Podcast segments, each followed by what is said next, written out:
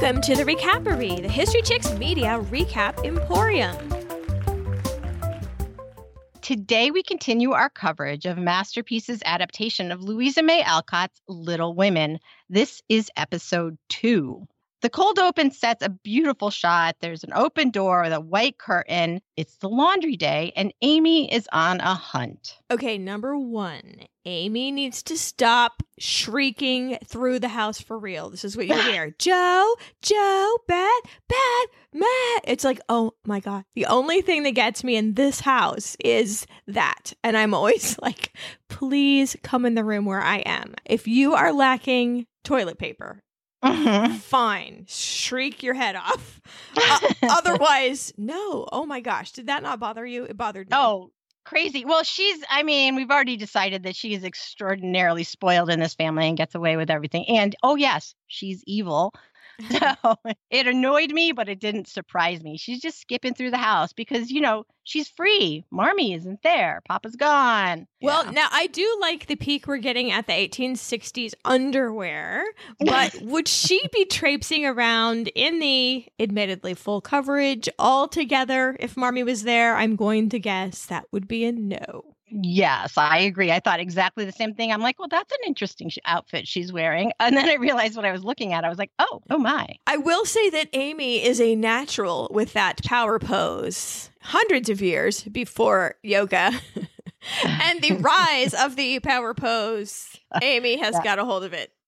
Yeah, she's got a lot of uh, attitude, I guess is a good way to put it.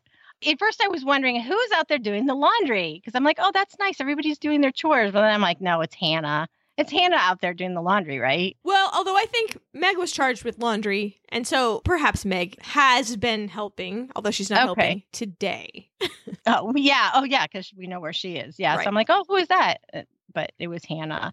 And do people nowadays have a wash day or do we just do it all the time? That's how I do it. Well, my whole neighborhood on Saturday night is full of the luscious smell of steaks on the grill, and on Sunday it's the virtuous smell of dryer sheets. So oh I Oh my would say yes. All right. Well, I'm a little spoiled. My husband puts the first load of laundry in before he goes to work every day. You know what I would be most worried about in this house, and I'm talking every age of person that lives in this house. Nobody checks pockets. The number of times that I have successfully gotten a Sharpie cleanly out of the dryer is kind of alarming to me. Ooh. Sharpies make it, by the way. And, you know, restaurant guys always have a Sharpie because there's actually a special Sharpie pocket in their chef coat. And Sharpies will make it all the way through the wash. Is your jet jar filled with Sharpies? No, it's full of little other things. I check pockets. That's my jar of pocket checking stuff, but nobody else checks pockets. I see. It's So- a beautiful jar, by the way. It looks like it looks artistic. It's this huge jar, and she's been collecting stuff out of pockets in the laundry for years. it looks like one of those um find the items pictures. What were those called? You know what I'm talking about? Yeah, There's yeah. like find the block, find the army man. Yeah, it looks fake. It's so real.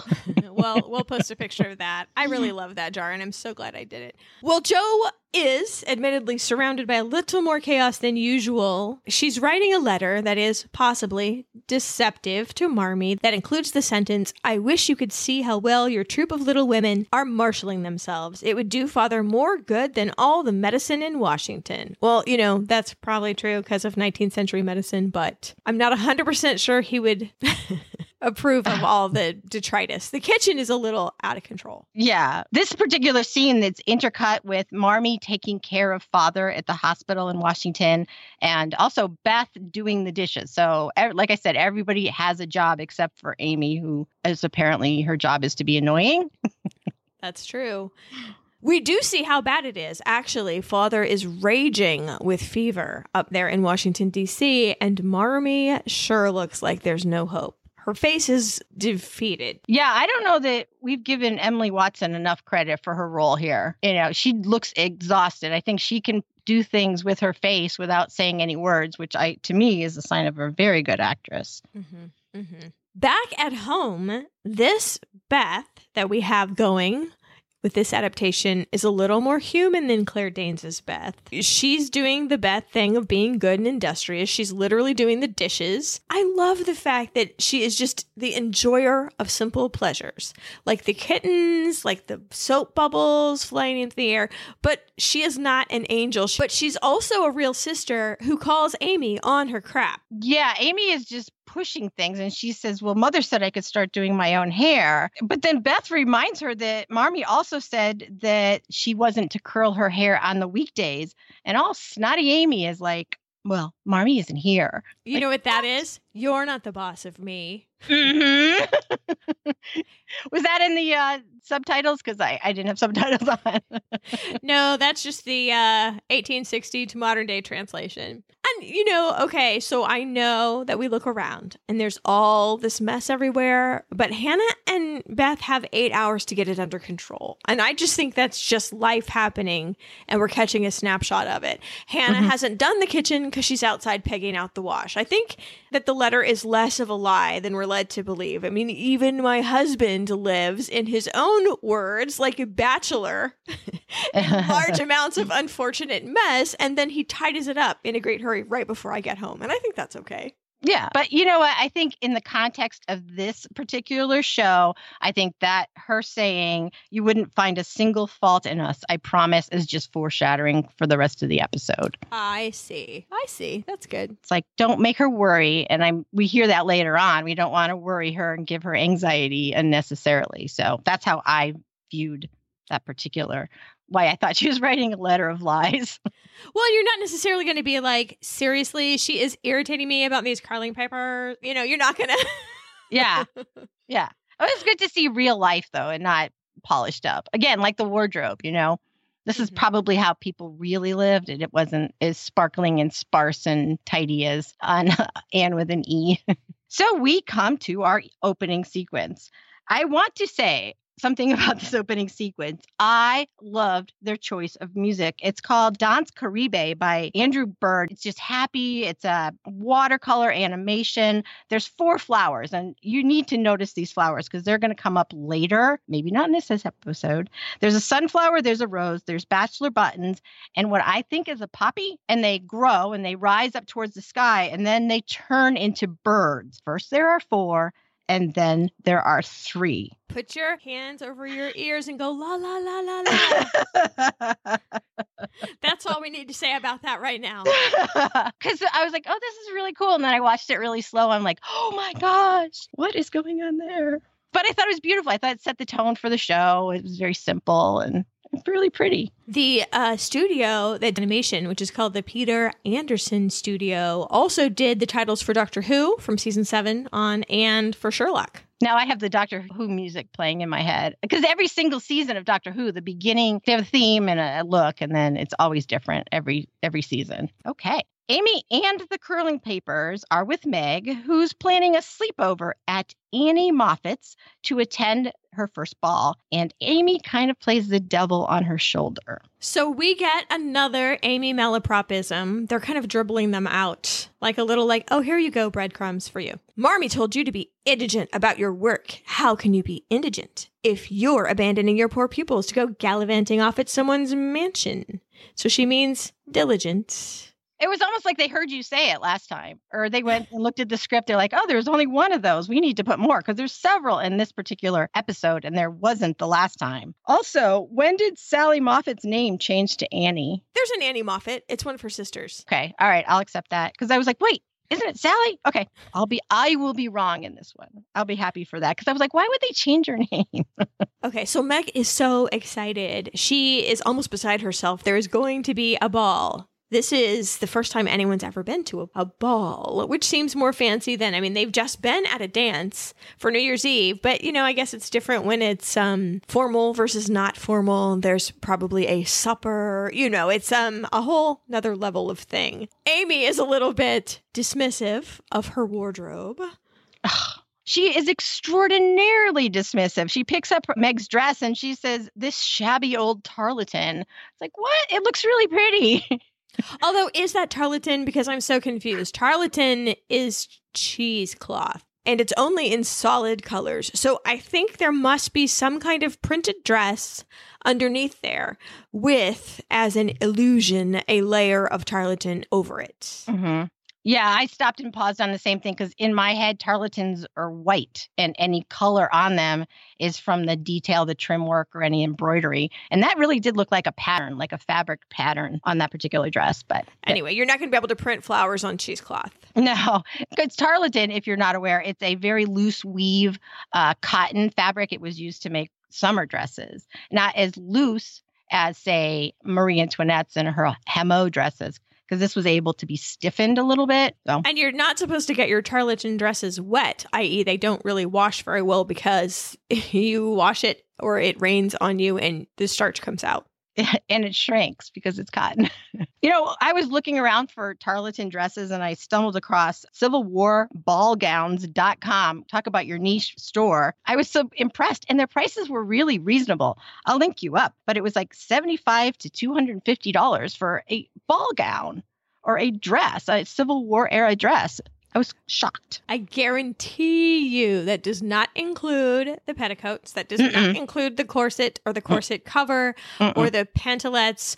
No. You could be faced with a large outlay in invisible clothing. Yeah, that's true. But I was still surprised. I mean, 75 bucks for the dress? I mean, it is just like the outer dress because there's so many clothes underneath, but I was impressed. So Amy taps Meg with the silk dress, the violet one that Marmee has wrapped in some kind of special paper, probably from her own debutante days, maybe, but it is out of style now, frankly. If it's from the 1840s, though, it may not be that different.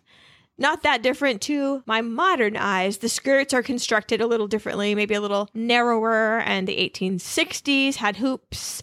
But you know, it might be the difference between, say, the 70s bell bottoms, good, and 90s bell bottoms, bad. so I get it. I get it. Like subtle things mm-hmm. make the difference. The kind of lace, and maybe Meg's not quite the right size. You know, there was a seriously ugly decade right in the middle, by the way. I think people were like, oh, 1850s. Ah, uh, let's go back to the way it used to be. so, so there's, I mean, 1860, 1840 dresses are a lot more similar, but people would be able to tell if you didn't redo it, you know? So I get mm-hmm. it. I get it. And there's not time to remake it. But I do think Amy is just stirring up trouble, dangling the thought of that dress in front of Meg, though. Like, she is she trying to get Meg in trouble? Oh, absolutely. She wants her to get that dress. And maybe it's because Amy would want to get her hands on it too, some way. But even though Meg was like, no, there's not enough time and it's implied permission for me to overdo that dress, then Amy's just like, oh, right. Well, you know what it's like to be socially disadvantaged. what? That is the most manipulative. She wants money for pickled limes, and she's already touched up her mother, if you recall from episode one, and now she's on to Meg, and that was dirty pool. Mm-hmm. She was like, I know you know what it feels like to be socially disadvantaged. And then Meg, she gives it to her. She gives into her. I know Amy is her pet. But wow. It's hard to get 25 cents. Do you know how many pieces of scrap fabric you have to sell to get 25 cents? Well, or how many noses you have to wipe or etc. We're going to go down to visit Marmee. Marmee is exhausted in Washington, and John Brooks shows up and tries to help her keep healthy. Oh my goodness. Poor Marmee. I used to fall asleep on the stairs in the theater building at KU, but that's because I was burning the candle at both ends and it was joyful, you know.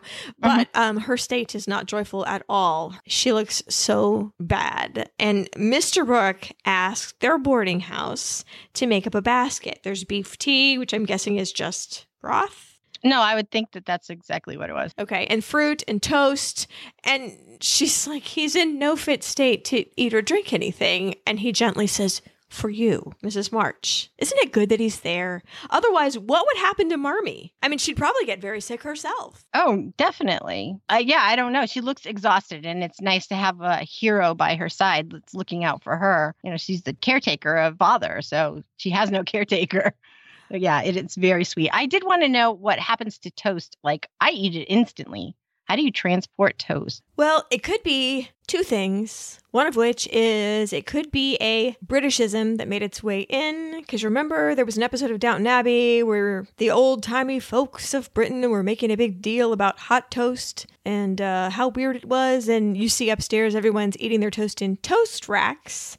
So, you know, vintage Britons, anyway, ate their toast stone cold on their table. That might be the case here, that it's a oopsie, or it might just be toast was actually probably easier to transport than bread, and maybe Americans ate their toast that way too before a certain point. Uh, it would be good to dip in the soup anyway, so I don't know. Maybe it doesn't have butter on it. Or, welcome to the overthinking department. it could be that they did not give it one simple thought at all. And we are just being crazy. And I was wondering why I was so curiously attracted to Mr. Brooke until it suddenly hit me. I don't know if any of you watch New Girl. He is Ryan Geauxinue from New Girl, the British teacher that the main character Jess falls in love with inappropriately at work. Oh my. I know that's I'm laughing in the background because I wrote almost verbatim in the same thing. The actor's name is Julian Morris. He's 35 and he's British.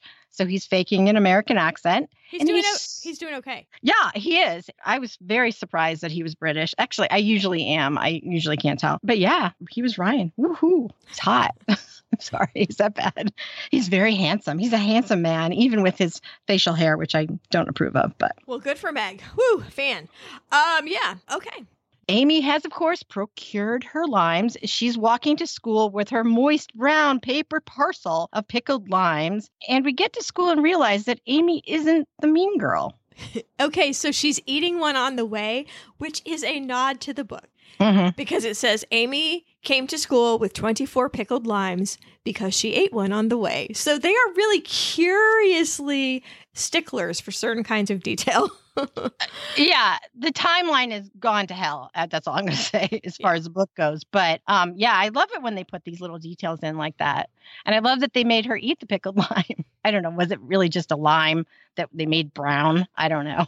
Maybe it's super good. Have you made any yet? No, but aren't they sour sour? Because there's no sugar involved. I don't know. I have not made any. We'll never know till we make them. Okay. How long do they take to set? Do you remember? I will make them and I will report back regardless of when it was. Okay. If they're like refrigerator pickles, will be okay. Like Kool Aid pickles will be ready in like you can eat them in four hours. So by the time we talk about our next episode, I will have had and made pickled limes. I will get the stuff today. Today.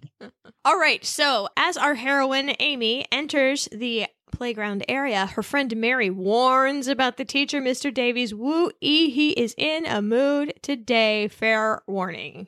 Don't even taunt him. And then we encounter Jenny Snow, who is, in fact, sort of super hateful. Um, she sees that Amy has pickled limes and says, Well, you could always smell mine, flat nose or no flat nose. Can I please tell you that Book Amy blames Jo for her flat nose? Evidently, Jo dropped her in the coal bucket when she was a baby and um broke or flattened her nose. Well, but evidently, this Miss Snow, Jenny, had mocked Amy for not being able to afford any limes and had eaten them right in front of her. So blurg to her. Total blurg. I agree. They did throw in a line in here that was actually right from the book. Uh, Mary says, ner- when she's describing Mr. Davis, she says he's nervous as a witch and as cross as a bear, which is a direct quote from the book. So, again, there's a little detail that was actually, you know, just a little one. Yay. Meanwhile, Meg is off with her friends at the Moffats. There is pre ball primping, some mild class shaming, and promises made by Meg and her friends at the Moffats mansion. No, I seriously do not think that these young ladies are being mean to her. Do you? Um, I think that they are being unintentionally mean. I think they're being mean in the way that they're just not aware of it, which is Well, But- so thoughtless. They're just thoughtless from their position on high. They don't understand about not affording things.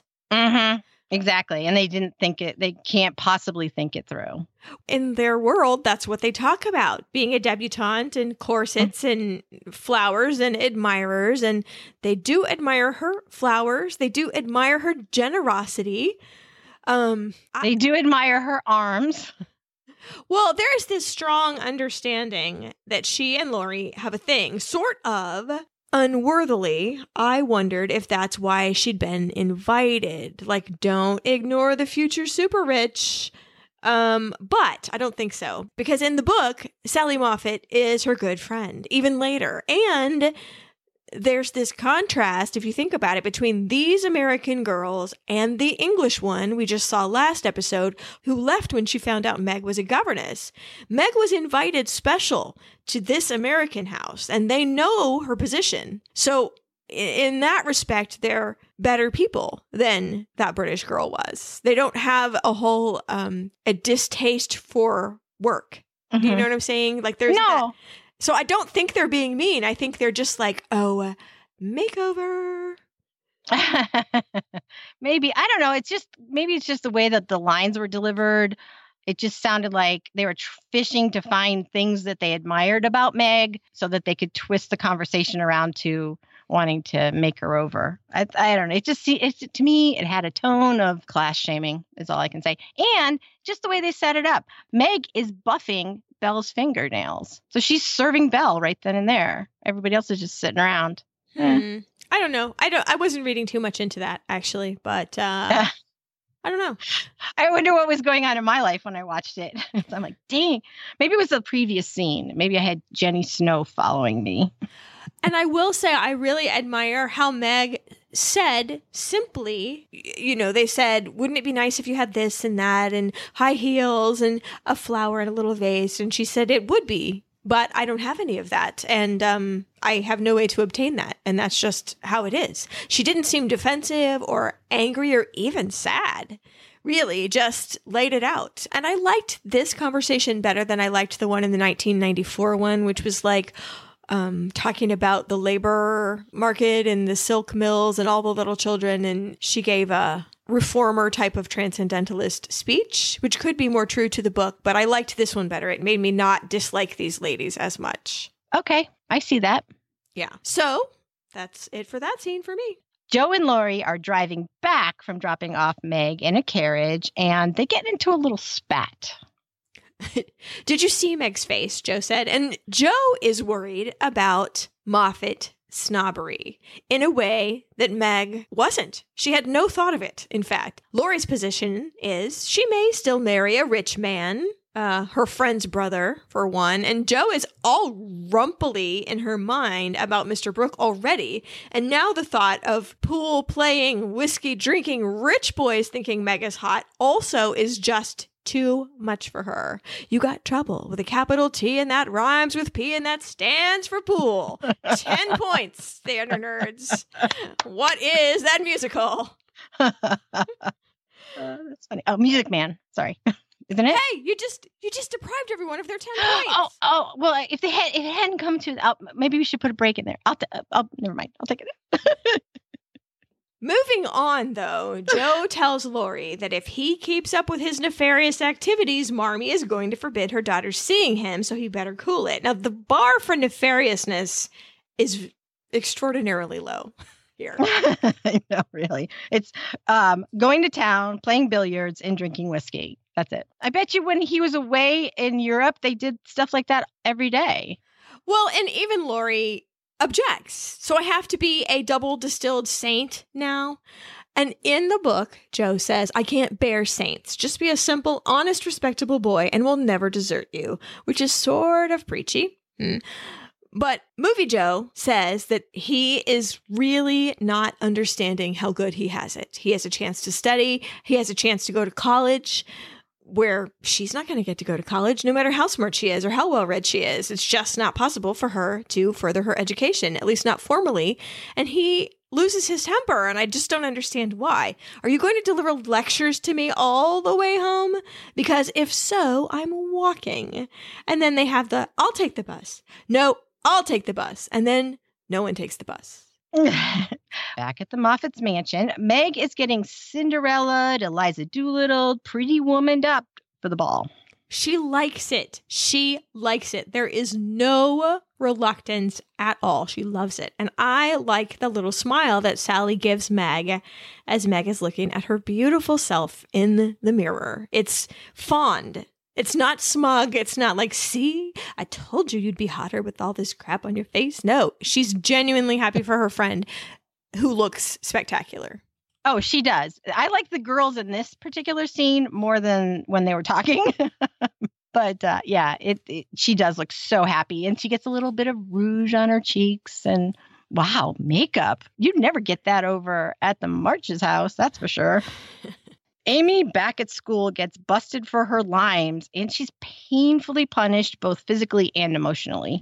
So Miss Snow just tells on her. Now, I will tell you, it's kind of Mary's fault for messing with Amy's desk in the first place.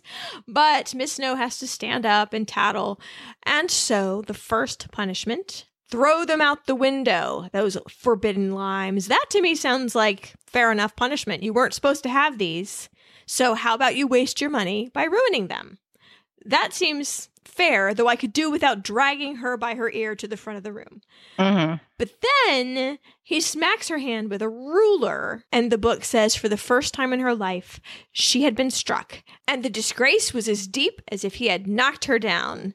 And I'm wondering if he went to stage two because she just flung the whole package out the window instead of doing what he said. So then you go to the third punishment. You are going to stand here in front of the class until recess, which, of course, if you've read the book, is only 15 minutes. But I will tell you, based on this scene in the book, and in fact in the 1994 movie, where Amy is made to stand in front of the class as humiliation as punishment when a substitute teacher made my child stand in front of the class holding a clipboard of unfinished work. I'm here to tell you that sub no longer gets called to that school because I do not approve of humiliation as a way to correct children's behavior. And I used this literary reference and that of Jane Eyre and my most stringent tone and extensive vocabulary to get my point across. and so that substitute teacher can no longer work at that school, even now. Now that my child doesn't go there, she's still not called. The end. Every time I see one of those videos of, you know, parents shaming their kids as punishment, I just cringe and think, wow. And they sound so proud of themselves on the, you know, on the video. It's you know what I'm talking? You know those YouTube videos? They they get shared a lot. Kids walking around with clapboards on, you know, in a public place saying whatever they did that was wrong, and the parent is videotaping it. So not only is this kid standing in a public place with a sign on him that says he broke curfew too many times or he lied to his parents or whatever he did, but the parent is filming it and he's going to put it online to show the world. I think dog shaming is okay. yes, I agree with you. Those are adorable. but yes, kid shaming is not okay to me. Do you remember this from the 1994 version? Um, Marmee actually is the one that writes If you hit and humiliate a child, she will learn to hit and humiliate. And in that instance, I loved how enraged the Winona Ryder Jo got. just like you know staggering back and forth roar, roar, roar, like almost wanting to punch him in the face. Well that uh, you just brought up a big difference between this version and that version in the book because in all those other ones marmee was there during this period of time. Mm-hmm now the girls are all on their own. Uh, that's a huge difference that struck me. I was like, oh, dang, they played with the damn timeline again. But I have to say, in the book, this is one of my favorite chapter headings. It's t- it's chapter seven, and it's titled "Amy's Valley of Humiliation," Aww. which sounds like so over dramatic. You know, Amy, Amy's Valley of Humiliation. We're back at Orchard House, and the girls take care of Amy and her injuries, and they discuss why and how this was horrible punishment, and they kind of bicker about it. I'm not going back, says Amy, and Jo's like, I'm not making you. So they're they're in agreement with that part. As usual, though, Amy immediately focuses on the wrong thing. All those limes are wasted. And then she surprises me, actually, and says all I could think about was Marmee's face, how disappointed she would be in me. So there's some growth.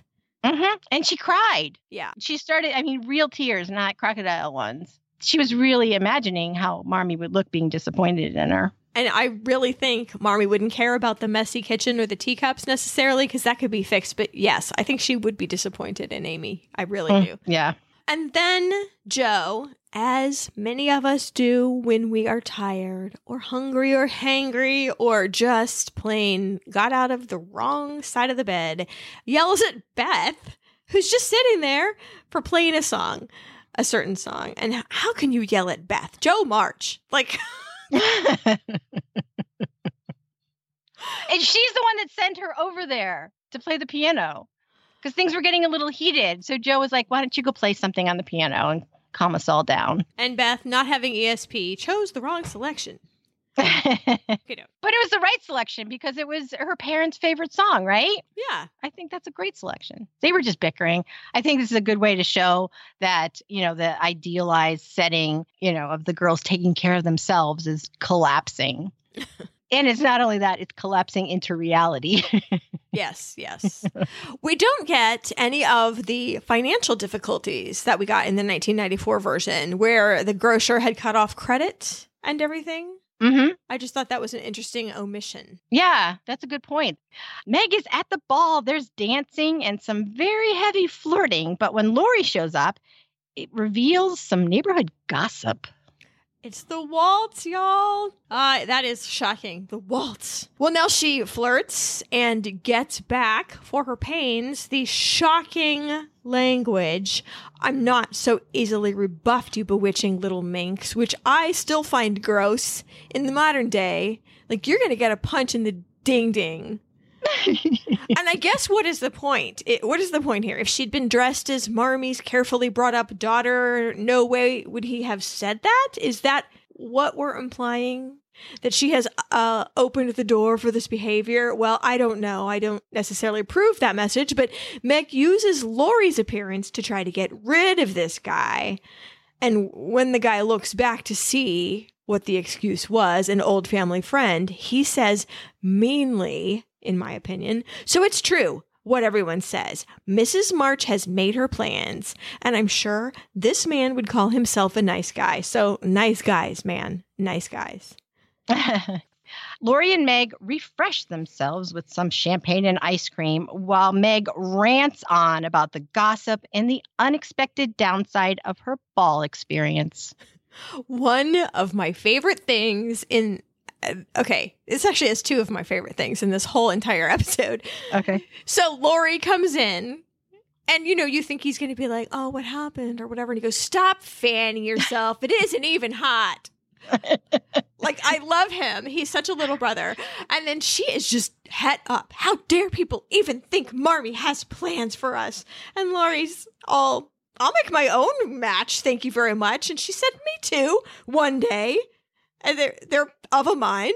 And Mhm. Meg is Meg is so upset that here she has been swimming innocently in these waters, and evidently all the time people have been smiling at her behind her back, and she ha- hates this. Do you remember what we said in the first episode about ankles and feet and their sensual nature during this time period? This is my second favorite thing. I love this so much. How when Meg is freaking out about her uncomfortable shoes, she yanks her skirt up to the knees to show him, and he looks directly at camera. And oh, I have a screenshot to show you. He looks like Peeta in the elevator during Catching Fire. When that Johanna Mason from District 7 takes off all of her clothes, Laurie looks at us like, ha ha, ha okay, whoa. it is uh, evidently I'm a member of this family because dang, what just happened? It backs up the idea that he considers himself a member of the family and he plays the role of a little brother because anybody in proper society wouldn't be talking to her like that. I mean, she was doing the same thing with the fan inside. And her dance partner wasn't saying anything, but outside he's like, "Yeah, stop with the fan. Too much, too much." oh, just wait until you see the face.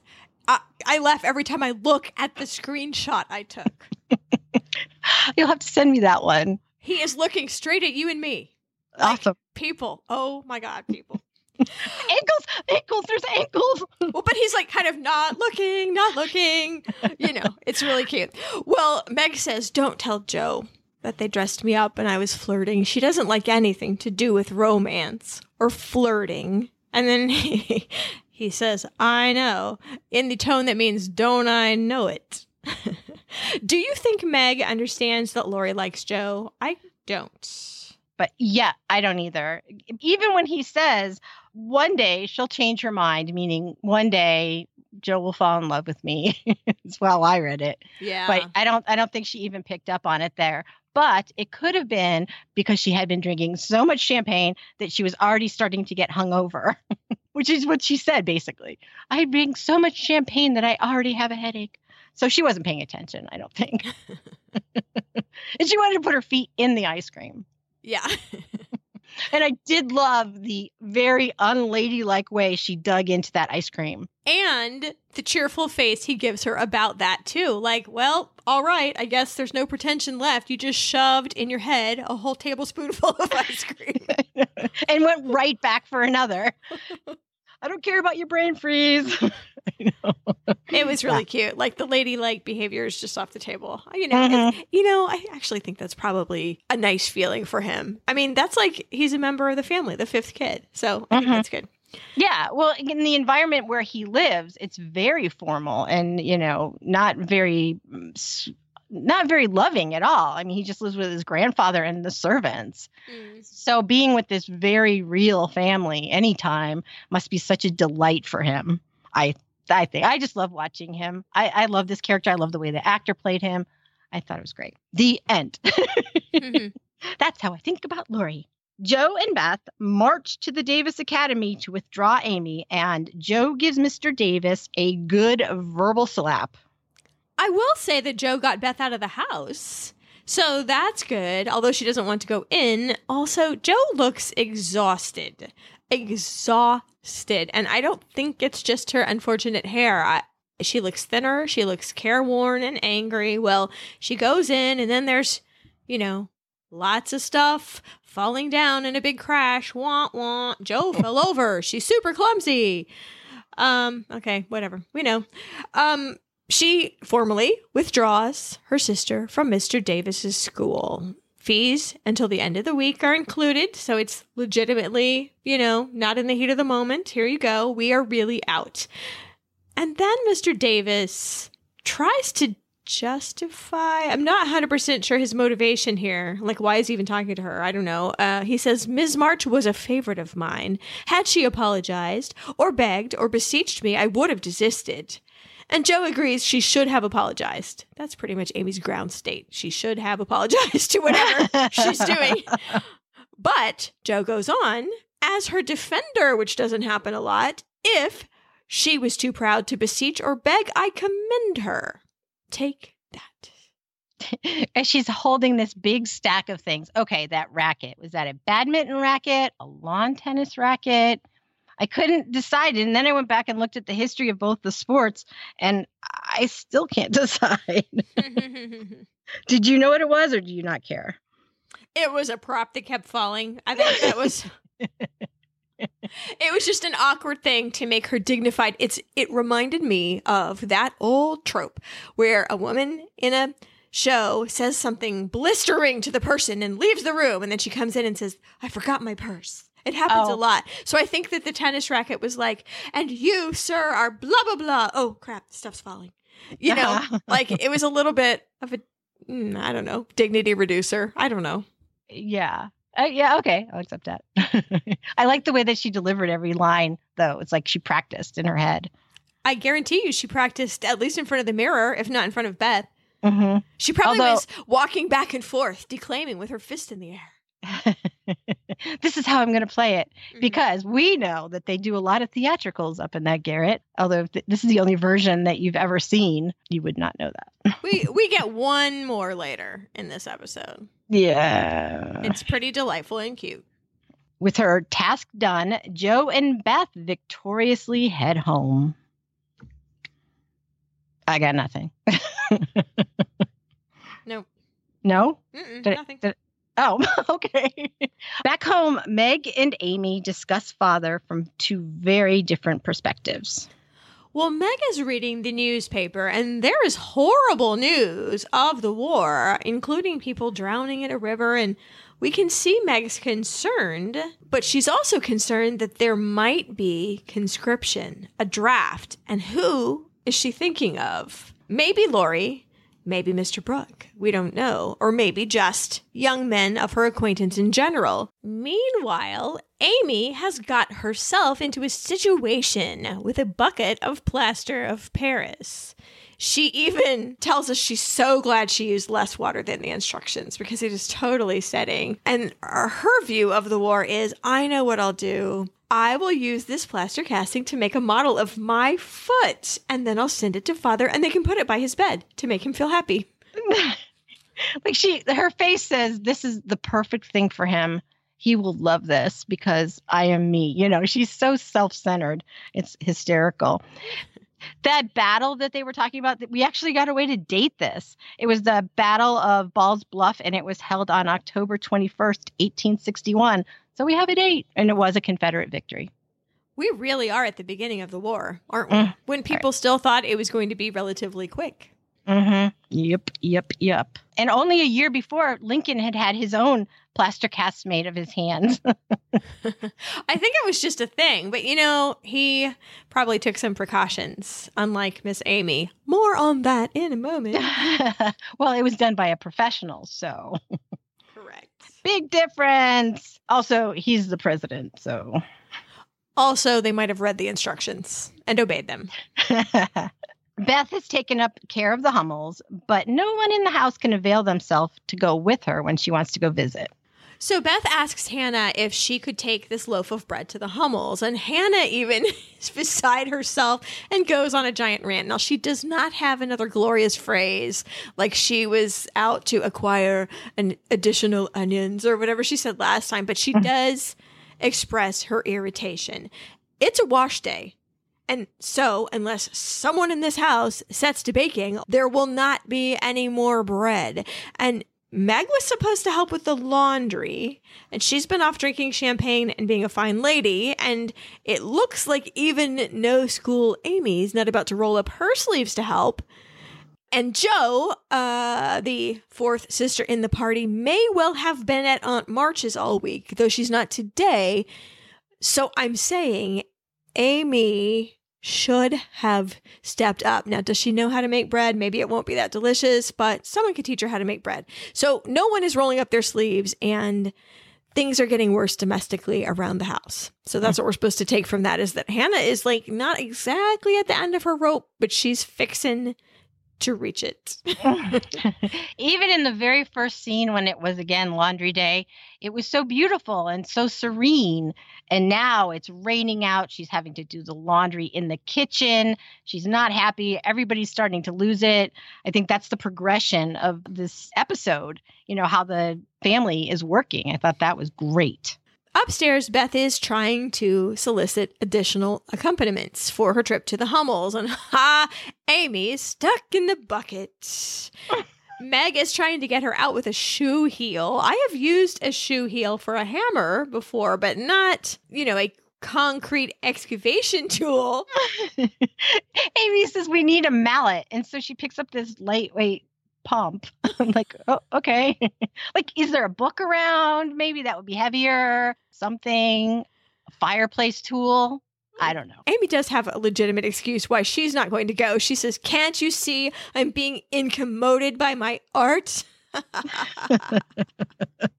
I don't know how she'd get there with a bucket on her foot. So, yes, no. you're right. What about Meg? Mm, I have letters to write, so she's not going to go either. Nobody's going. And Beth is all dressed. She's got her basket with the last bread this family has for days until they make some more. And she's all dressed. She's ready to go, and nobody is going with her.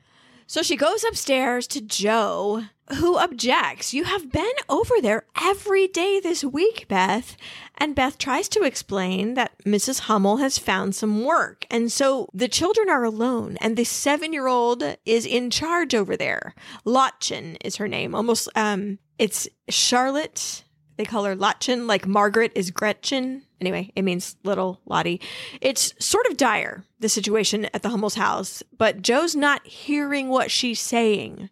No, I have a cold, and Aunt sent me home because she can't stand the sound of my voice. And she's not going to go. She has a cold, it's raining, and I'm not feel like it. Basically. Well, she yeah, and she doesn't even think Beth should go. Mm-mm. No, no, you're right. When you said she's not listening, that is exactly what was going on. And Beth is really, if I do say so, the only one living up to her promise to her parents, by the way. She's maintaining the house more than anyone else. And she's conquering her fears, especially now with this situation. She, the desire to help the Hummels overcame her shyness and she set off through town by herself. So Beth does set out and she arrives at the Hummels. It's as awful as it was the last time we were there, but this time all the kids are in bed very sick and the baby is the worst. And when she finds him, she has to rush out to get him saved. So she's asking Lottchen over and over, Where's the baby? Where's the baby? And everyone is just glazed. I mean, they're crying. One of the little boys is calling for his mother. Everybody's coughing. It is not good. And there are no grown-ups there. And there's no child over 10 there. So she picks up the baby, and all Beth keeps saying is, Oh, please wake up, baby. Please wake up, wake up. And Beth grabs a hold of this baby and goes running through the muddy streets with the most horrible tormented expression on her face. Don't freeze frame. It will not be delicious for you. She, go- she goes to Dr. Bangs and his mother's gone out scrubbing, she says, so she can pay you. And he just stands up, he covers the baby's face and says calmly, There will be no bill. And then he tells Beth he has to examine her too. She's been exposed to whatever Mhm. these kids have. Yeah. Well, and they said that I think they set it up in the last scene when Jo said, You've gone every day this week. So Mhm. she's been, it wasn't that she was just exposed right then and there. She's been exposed the whole time. She's the one that, you know, they just had a fever and that the rash had just shown up. So she's been monitoring them. So yeah, her health is definitely in peril here. Now, I do have a question. Did the baby die from scarlet fever or did the baby die from suffocation? Well, I don't know, except for the fact that it seems to be that the doctor was talking about scarlet fever to Beth. Mm-hmm. So I'm not sure if it was suffocation, if that would even. when Beth found the baby, he was underneath all those blankets. Well, I Yeah. don't the book. The baby died in Beth's arms. So I'm guessing the implication we're supposed to take is that it died from scarlet fever. That's a good point because in, in this depiction, it does look like Lottchen kind of had to dig it out from under the covers, but in the book, it was very, very clear that the baby took its last breath while Beth was holding it. Yes. Yeah, I know. I just this this scene. Maybe that's my uh, parental thing. It's like every time I see a little toddler even near a pool, I kind of freak out inside. So if I Mhm. see a baby underneath the blankets, I'm like, oh, that's not good. Dr. Bangs brings home a suddenly very weak Beth, and the girls have to decide if this is something that they can handle on their own. So Dr. Bangs says Meg is sure that it's scarlet fever. He has seen a dozen children die of scarlet fever in the past two weeks. And I was thinking about this. You know, we always joke grimly about 19th century medicine, but I was just thinking of the, I don't know what to call it, grim helplessness that any compassionate man, doctor, might feel knowing that there's nothing he can do to save them and they're going to die over and over. The bearer of bad tidings, the recipient of grief, and it would take such a stoic character. So I'm sorry, Dr. Bangs and all your compatriots, for it's not your fault that No. you don't have antibiotics. It's not your fault. And you have to deal with the aftermath of that lack. So um good for him though for persisting. It's got to be a hard hard thing. So that's all I Mhm. need to say about Dr. Bangs. He, he he's the man. Well, I, the scarlet fever epidemics have been going on since the 1820s, you know, in America. So, actually, worldwide. So, he's been dealing with this probably his entire professional career. I don't know if that makes it any easier, but probably not. no, I would say, like an ER doctor, or in fact, any doctor, maybe you have to develop some kind of shell to just protect yourself. Because if you let yourself grieve properly and humanly for every single thing, you'd probably never be able to make it through the next day. I think the same thing about social workers. Mm-hmm, mm-hmm. You know, how how they handle that. You know, are they just able to compartmentalize that well? Or even police officers. I mean, anything that deals with public tragedy and you know the horrors of the world. Jo and Meg are both blaming themselves. Meg knew there was scarlet fever in town because that's the reason she could go to the Moffats. Her pupils were spirited out of town to the ocean with their parents to avoid the scarlet fever. So she knew there was danger. And then, of course, Jo says that she should have gone with Beth instead of, and I quote, just writing that rubbish. So they're both taking upon the guilt that Beth went by herself. Now, Meg's is more legitimate, but if Beth's been going all week, I don't know that Jo going with her would have helped her not get exposed to scarlet fever. So maybe I'll blame Meg. okay, let's do that. I don't know. So all mean, she was thinking about was dancing and champagne. maybe. Well, of course, the fifth child is there, Laurie, and he thinks that the girls really need to tell their mother that this is an important thing. You know, she needs to know, he's saying. And they're like, no, we don't want to add to her anxiety. Again, you know, like we we talked about this just a little bit ago. They don't want to make her upset for things she can't control. She has to focus on father. Jo is inventorying, you know, their medicine supply like crazy. And I'm in my head, I'm going, Where's the belladonna? Where's the belladonna? they use it for everything in this family. I think it is a multi-purpose poison slash medicine. they are admittedly in a very hard place because father or Beth is basically their choice. And maybe they're deciding it won't come to that. It hasn't reached that pivotal decision, at least not yet. Beth could still just turn the corner. Perfectly plausible. So I agree. And the amount of time it would take mother to get home she could be all better, and then it would have been a wasted journey. So I hate Marmee. Uh, the name, the word Marmee, it just grates on my ears. So I'm, I'm, like not even calling her that right now. Mother. I, I never liked it in the book, and then all those Amy, Marmee, Marmee. It's just. Uh, my um my voice to text uh, always corrects to mommy m o m m y. Oh, interesting. Laurie, who apparently is the man of the house, is arguing with Amy about her going to stay at Aunt March's house, and they make some deals. This scene would read so much better if Amy were 12. Seriously, she is too old for this tantrum. I don't buy it. I don't like it. No, I don't like it at all. It's really crazy and mm, whatever. But Laurie offers to come visit and take her out in his carriage every day. And all he's trying to do is help Meg and Jo, who are worried sick and have enough to think about, frankly. He's just trying to remove one of their worries, the worry that Amy is going to contract scarlet fever. Jo and Meg have already had it. Just wasn't aware that you couldn't get it again, but I guess evidently they are relatively immune. Ah, I hate how she bargains with him. This carriage or that. Mm. And he's like, whatever, both of them in turn. I don't care. And when she says, just as long as everyone remembers, I'm making a great sacrifice, I am so proud of Laurie that he kept his calm face on at all. and even in this scene, because she looks so old, she looks the same age as Laurie almost.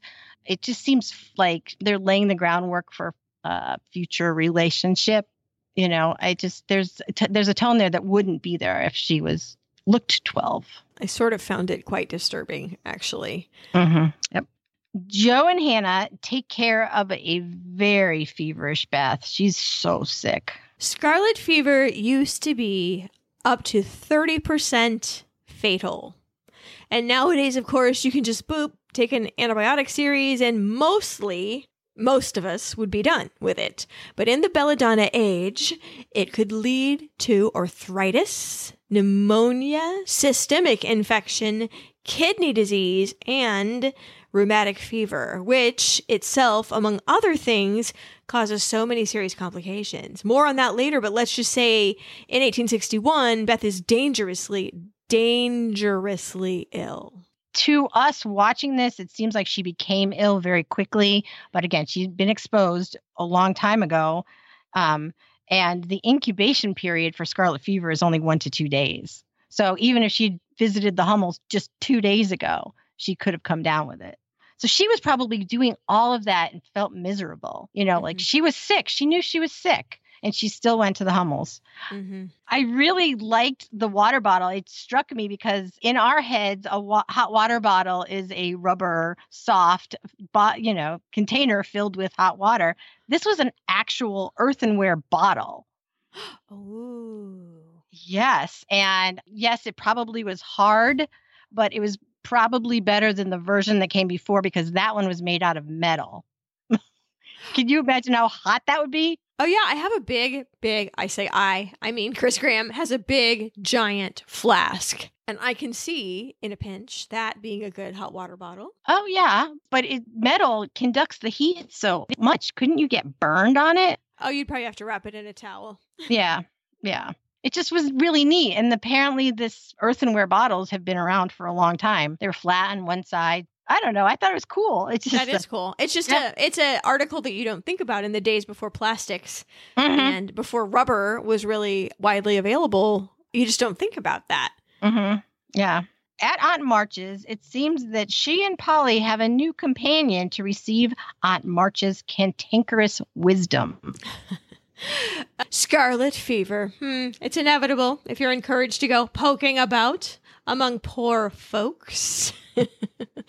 oh, Aunt March. She asks Amy if at home, and she's trying to make conversation. I'm kind of intrigued by her clumsiness in this, but at home, are you petted and indulged?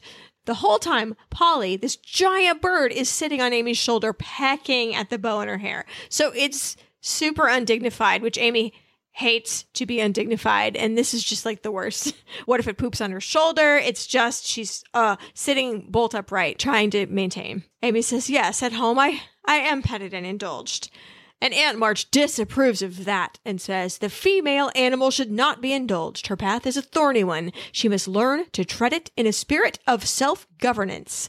Now, she, Aunt March, using the timeline from the book, came of age right at a time called the Second Great Awakening, the time that produced the likes of Mary Wollstonecraft and Abigail Adams, tough ladies who took names and called it like it was. Now, Aunt March certainly seems like a lady that calls it like it is. We have moved into an era where there was a cult of domesticity, similar to the 1950s, where womanly attributes and quietness and politeness and subni- submissiveness were very valued among the young ladies. So here she is from the generation of the tell men what's going to happen. so anyway, I can totally see why there was a generational clash right there. Yeah, that was a great way to put it. Good. Oh, well, okay, philosophy aside, it seems like that Aunt March likes the look of this niece that she's hardly ever seen. I think the head of her cane is a frog, too. There's a close up of it, but I so wanted it to be a turtle that I like tried with my eyes. I squinted. I was like, can it please be a turtle? It's a it's a frog. I'm sorry. I'm sorry yeah. for myself. There was this bird cage that was behind Aunt March. If you photograph somebody, you need to look at what's in the background, or else it's going to be on their head. A lot oh. of times, you know, like if there's antlers on the mantle, you have to per- put the person in a different way, or else they're wearing mantle antlers.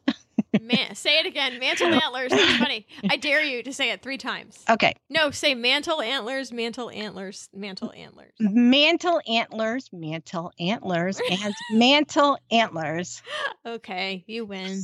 Yay, yay, yay. Okay, along those lines, um, she tells Amy that she has a much better countenance.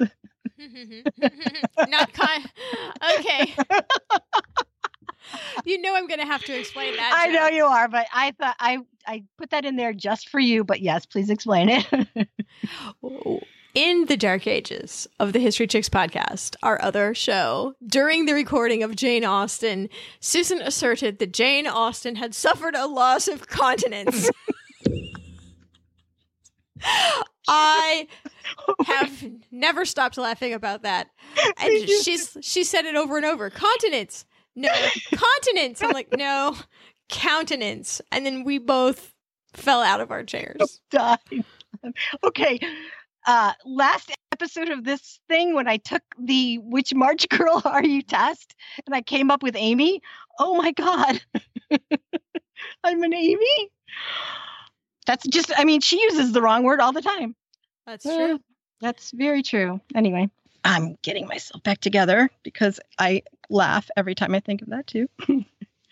Mr. Lawrence the Old visits Orchard House and he and Hannah catch each other up on the health of both Beth and Mr. March. Mr. Lawrence is asking to see Beth, and Hannah explains that Beth is too sick for visitors. She would not even know you, sir. And like in the Little House books, Hannah says that the doctor's fearing that scarlet fever will make Beth go blind.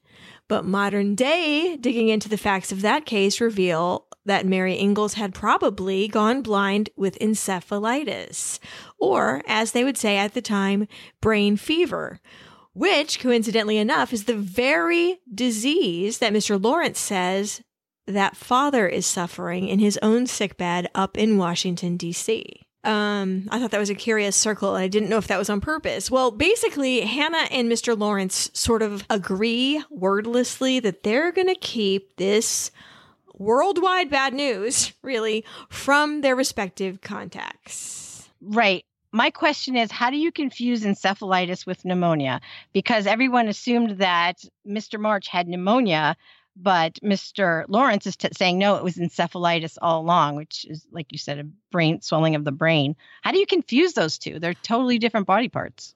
I do not. Okay, I have an answer for that. I do not think it was ever pneumonia. I think it was a kindness on the Mm. behalf of Mr. Brooke and Mrs. March to lessen the worry at home.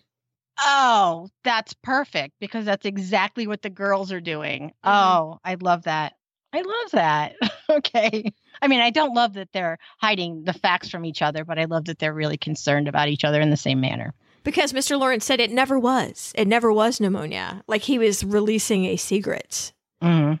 Yeah. Upstairs, Beth is so sick that she's hallucinating, and Jo is with her and she's trying to comfort her. Green birds, says Beth over and over. Green birds. No, no, honey, they're it's the wallpaper. It's ivy on the wallpaper. And Beth is just gone. I mean, she's gone to a place that Jo was begging her to come back from. Uh, it's bewildering and it's got to be quite scary that Beth doesn't know where she is or who she's with. She is failing. Yeah, this scene is just so so sad as Jo has Beth's head on her lap and you know she's just trying to comfort her and she's being fairly calm you know because I can imagine in her head she's going oh my gosh my sister is so bad that she thinks the wallpaper is alive Mm-hmm. and and yet she has to be calm about it ugh heartbreaking again and I don't even have a sister but I imagine that it, that would add another element of um, heart pain on that. At Aunt March's, Amy is having a much better time than she had expected, and Laurie does keep his promise, and here's Amy's very cold family show and tell history. Well, she's playing dress up in Aunt March's old finery. She's got a big wig. She has got a cloak. She is parading up and down. And in the book, the parrot is also parading up and down. I guess they did not find the appropriate parrot trainer to make that happen. it's actually quite a cute scene in the book because the little parrot says all these things like, bless my buttons, aren't we fine? And all that kind of stuff. It's pretty cute. Well, I like how Laurie surprises her coming in and seeing her doing that. She doesn't care. She's not embarrassed, whatever.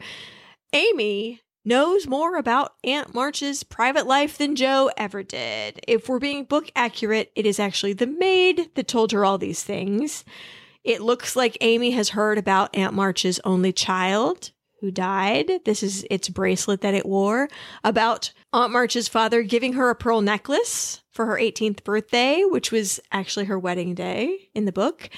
Um, and that she intends to give this pearl necklace to the first one of her great nieces that get engaged. Woohoo! All right. And then she pulls out the wedding ring, and this is gross. Gross. I mean, next time I watch this, I'm skipping. I'm going to push the 15 second button. I'm not going to watch this. When she drops the ring and then says, "Oh my, I'm such a butterfingers." What is what is that? What is that? I oh, can't take this crazy Amy. I'm all scared. Where is Kirsten Dunst? I hate this.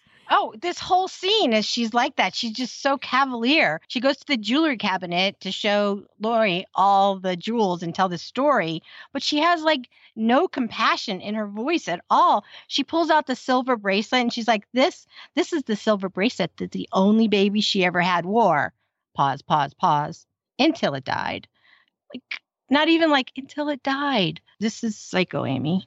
Well, she insults her aunt by saying that she's too fat to wear her wedding ring now. And then I do have to say that the narrator in the book did say the words Aunt March's wedding ring too small now for her fat finger. Okay, fair enough. That was the narrator. And it sounds pretty heartless out of Amy's mouth. She can't wear it now. She's too fat. Mm. And of course, in the book, she became a model child for her aunt in the first place because the maid let it slip that Aunt March intended to give Amy a turquoise ring and she wanted it desperately. So, sort of shallow in both stories, I will say. she she was super good, but not for the reason you think. Mm-hmm. Yeah, which is you know accurate with the character, I suppose. Yeah. Yeah, the, but the coldness of this whole scene. Oy. I hated the flirting so badly that I can't even stand it. Mm-mm. And I saw flirting back in the, you know, the deal making scene.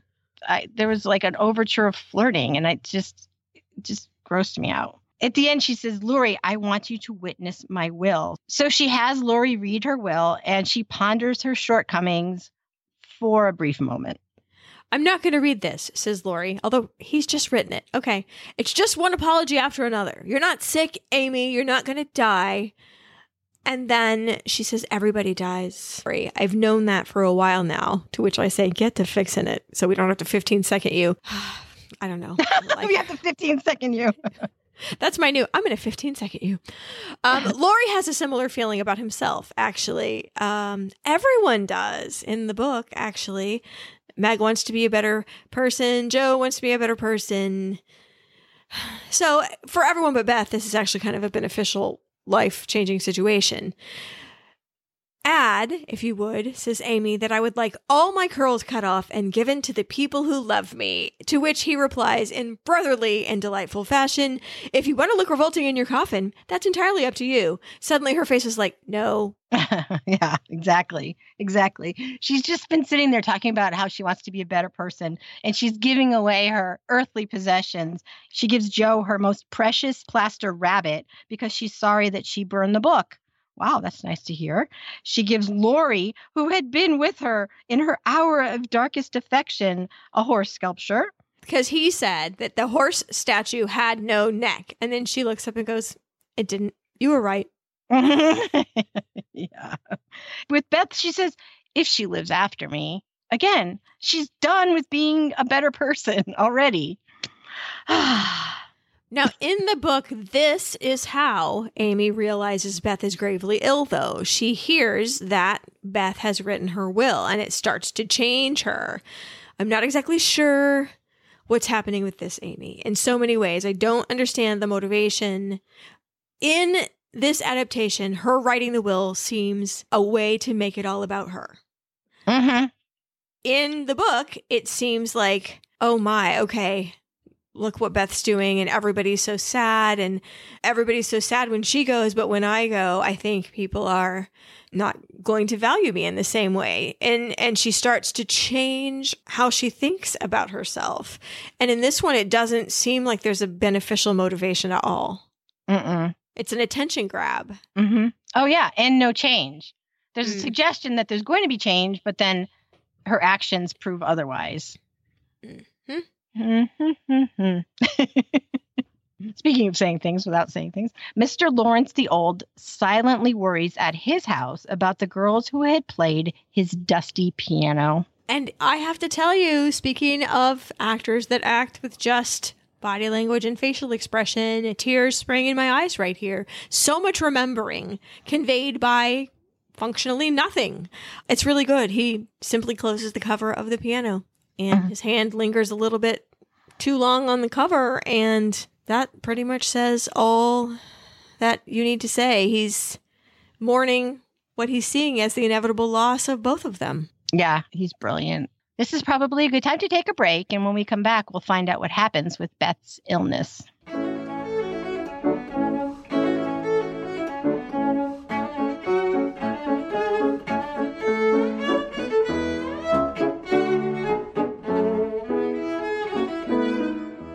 And we're back.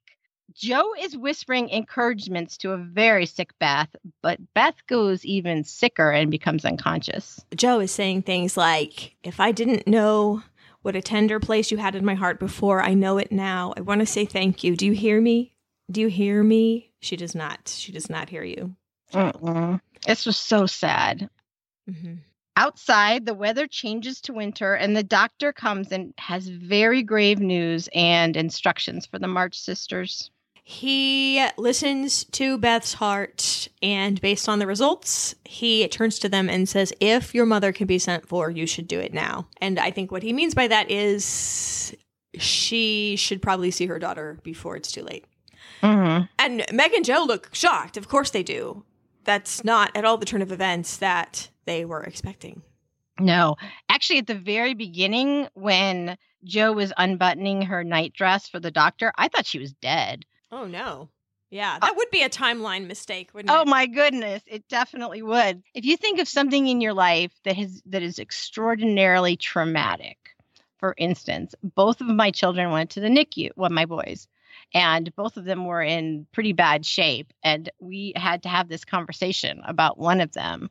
And it's just so surreal that the faces of the girls, the actresses, I can't imagine that they've lived something like that yet. Maybe they have, but they, I thought they did a really good job because it, it's like you you can't believe what you're hearing, you can't process it, and you just go blank. Mm-hmm. And I thought they did a remarkable job for that particular emotion. Next, Jo rushes out to send for Marmee, but Laurie tells her he went against her wishes and already did. Well, Jo is blaming herself for the current situation. I held out and I held out, and now it might be too late. And so Laurie reveals that it won't be too late because he, yesterday, he's already telegraphed Marmee. She's on the train. And the very next thing out of Jo's mouth is, of course, argumentative because that's how they roll. But she can't leave father. Why do you never listen to me? I'm like, did you not understand that he just saved you from yourself, basically? And then you have to yell at him. Well, poor Laurie. Anyway, he just wants what's best for her, which seems a little paternalistic of him to say. Well, he's already taken on the man of the house role, kind of, you know, in talking with Amy about going to stay at Aunt March's house. He just seemed very man of the house, you know, and telling the girls that they really needed to contact their mother in that scene before it. You know, he's kind of taken on that role, I think, man of the house. Well, father's gone, which I bet is what upsets Jo because I think she sees herself as the man of the house. Oh, that's true. And and in the book I know she markets herself that way. Also, speaking of the book, I do believe that Laurie got the agreement of his grandfather to contact her. He uh I can't remember the exact wording, but he got the conversation worked up to such a pitch that his grandfather said, "You should telegraph yourself." And upon that authority, he went and telegraphed. But he was the one that instigated it in the first place. So, no need to say that. Although I kind of wish I had seen that conversation. We don't get enough of old Mr. Lawrence, I think. There's whole scenes where Jo and um, Mr. Lawrence have uh, respectfully argumentative interactions that I wish that we had seen in any adaptation, and we haven't. No, and Dumbledore is the best actor they've got. They could have given him a little bit more to work with. Jo and Laurie try to accept the reality of Beth's situation by the fire, and Laurie tries to comfort with claret and kisses and gets friend zoned for his efforts. Well, okay, so technically the wine is for Beth. And Jo sort of loses her temper here. She she's like Beth cannot swallow anything. Does no one understand that? She doesn't even look like herself. It's like she's already gone and she's taken half my soul. And then she says something I sort of don't get. She says that I can't find God in any of it. This is literally where I wrote, let Susan talk. Um, as a Christian, I appreciated this particular scene because that's a very real emotion. And when things are happening like this, we like to think that just because you have this faith, you know, guiding you through your life, you can cruise through these situations and you can't because life is a series of questioning God. Uh, there's no way other way to put it. I mean, your arguments get different and, you know, your deal making disappears kind of. But yeah, I thought that was very real. And I think as far as this adaptation goes, it's been real God light. So I think just throwing that one thing in because the book is a lot heavier mm-hmm. with with Christian morality and everything. And um, so I think just throwing that one thing in was kind of a nod to all of it. It's like an umbrella. So I thought it was good. All right. Well, very good. Well, moving on without thinking, she says, We have no mother and no father to help us endure it. Can you imagine how that feels? And the way that Laurie says, Yes, I can. he doesn't have the socially acceptable venue of tears like the girls do. I really feel for him and you know, poor guy, he has had to deal with a very recent loss of his mother with no confidant. He is in a place, and Jo immediately, to her credit, feels very remorseful and calls him Teddy, which I think is the first time we hear her do it. I want to say that she called him Teddy when they were on the uh, carriage coming back from dropping Meg off. Okay, maybe. Yeah. Yeah. But it did start in this episode that she started calling him Teddy. Well, Teddy says, I'll help you to endure it with his 16 year old smolder, which is maybe not your fully paid up 30, 40 something version. It's like the roaring of a very tiny kitten. oh, Teddy. Well, when she thanks him, um, for telegraphing Marmee, he says he was worried that she would let fly at him, and then he admits he's sort of likes it when she's mad at him. I do not myself enjoy an argumentative relationship. But I can see how it is delightful to some. uh, his body language is getting very affectionate. We can all see it coming. Can Jo? Not sure. Well, he he does say that someone will carry Jo off one day, and there is a definite note of warning in her voice. I don't want them to. And I don't know why that is an invitation for a kiss, which he kisses her. I'm not sure why, except for is it some sort of trial balloon? Like, let us see how this goes. I just don't know. She doesn't recoil. I mean, she's not like, what? You know, she's uh, not upset by it. No, he's supposed to be a teenage boy. And when else is he going to be that intimate with a woman? I don't mean intimate in the. Yeah, yeah.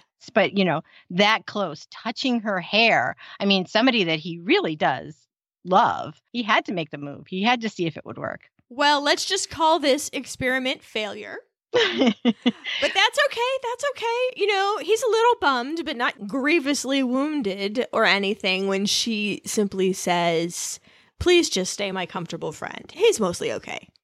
Yeah.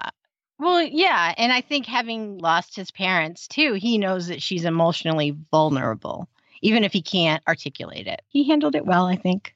But to go with your earlier comment, I have to say I don't like the concept of a friend zone. I think that whole I don't like it. I mean, you might as well say, and this is just as true, that Laurie keeps putting Jo in the girlfriend zone. And it's the other side of that same coin. She does not wish to be in the girlfriend zone. Do you know what I'm saying? Any more than he wants to be in what people call the friend zone. It's just a place you don't want to be. But it's right. equally as valid to say he keeps trying to put her in a box. You're absolutely correct. Okay. What would be the better, like you have a relationship, somebody obviously loves you or cares for you in a way that you don't care for them, but you don't want to get them out of your life. What do you do? Just say I'm not attracted to you in that way. Isn't it the same thing? I mean, isn't this the concept the same? The wording is just different. I just maybe? think it has the connotation that the woman is inflicting some sort of unwarranted punishment on her male friend when it's really not that simple and it's not fair to put the whole burden of his expectations on her. It really bothers me. To me, it just seems like a universal way to describe a situation that happens quite frequently. So you let us know. okay. Meg goes outside to get a breath of fresh air. It's nighttime and she finds a treasure for Beth. It's the last one of Amy's white roses that she planted right around the doorway. And it's unusual for it to have lasted this long. And Meg thinks she might have caught it right before it dies. It's never going to last through the night in this cold wind. And so she puts it by Beth's bed with the idea that she's going to see this first. The second thing she's going to see is our mother's face. And then the sisters have a serious conversation, kind of a bargaining situation. If God spares her, I will never complain again. And then Jo says, If God spares her, I will love him all my days. A completely book accurate conversation that, of course, I have giant philosophical differences with, but it doesn't matter. We should just note that bargaining is the third stage of grief, just behind denial and anger and ahead of depression and acceptance. So, evidently, they're halfway there. On a less serious note, do you remember the opening sequence? One of the flowers that was Mhm. growing was Mhm. a white rose. I got to point out all the horticulture points. now, so I'm wondering then, because in the book there are Amy's roses that she planted, I wonder if Amy's the white rose or if Beth is the white rose. Well, I don't want to spoil, but later there's white roses associated with Meg. Oh. Having already seen it, I know that in the third episode we find out who get who's what flower.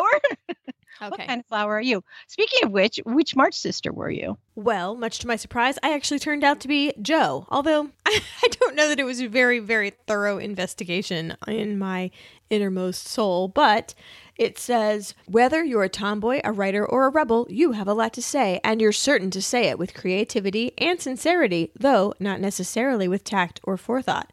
Having a strong will and a free spirit can be a blessing and a curse, but with your tremendous moxie, watch out, world. Okay. Alrighty. Jo says, but if this is what life is, how hard it is, I don't know how I'll ever get through it.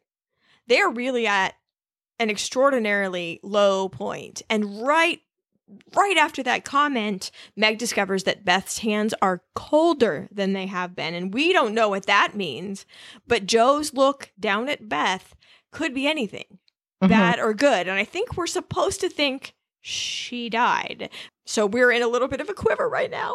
I know. I was quivering too because I wasn't sure. Actually, I thought it meant that she was nearing death if she hadn't died already. Mm, That's mhm. what when you know, when I was watching it, that's what I thought. So, but then there's horses. There's horses, and Marmee gets home and races to Beth's side. I love her running in. Her cloak is all billowing and the music's getting tenser. And we kind of quick cut from Hannah looking at Beth, Hannah, the expert, the older lady who's been nursing a long time, versus Marmee just running through the snow. It's really a good heightening of tension. And Marmee runs upstairs and Hannah says, The fever's turned. She's breathing natural. It's good. It's the best outcome possible. Ah, I'm so happy. It's the best outcome possible, but the timing just I had a hard time accepting it. to be perfectly honest, I was like, really? The minute she walks in the room, Beth's fever breaks.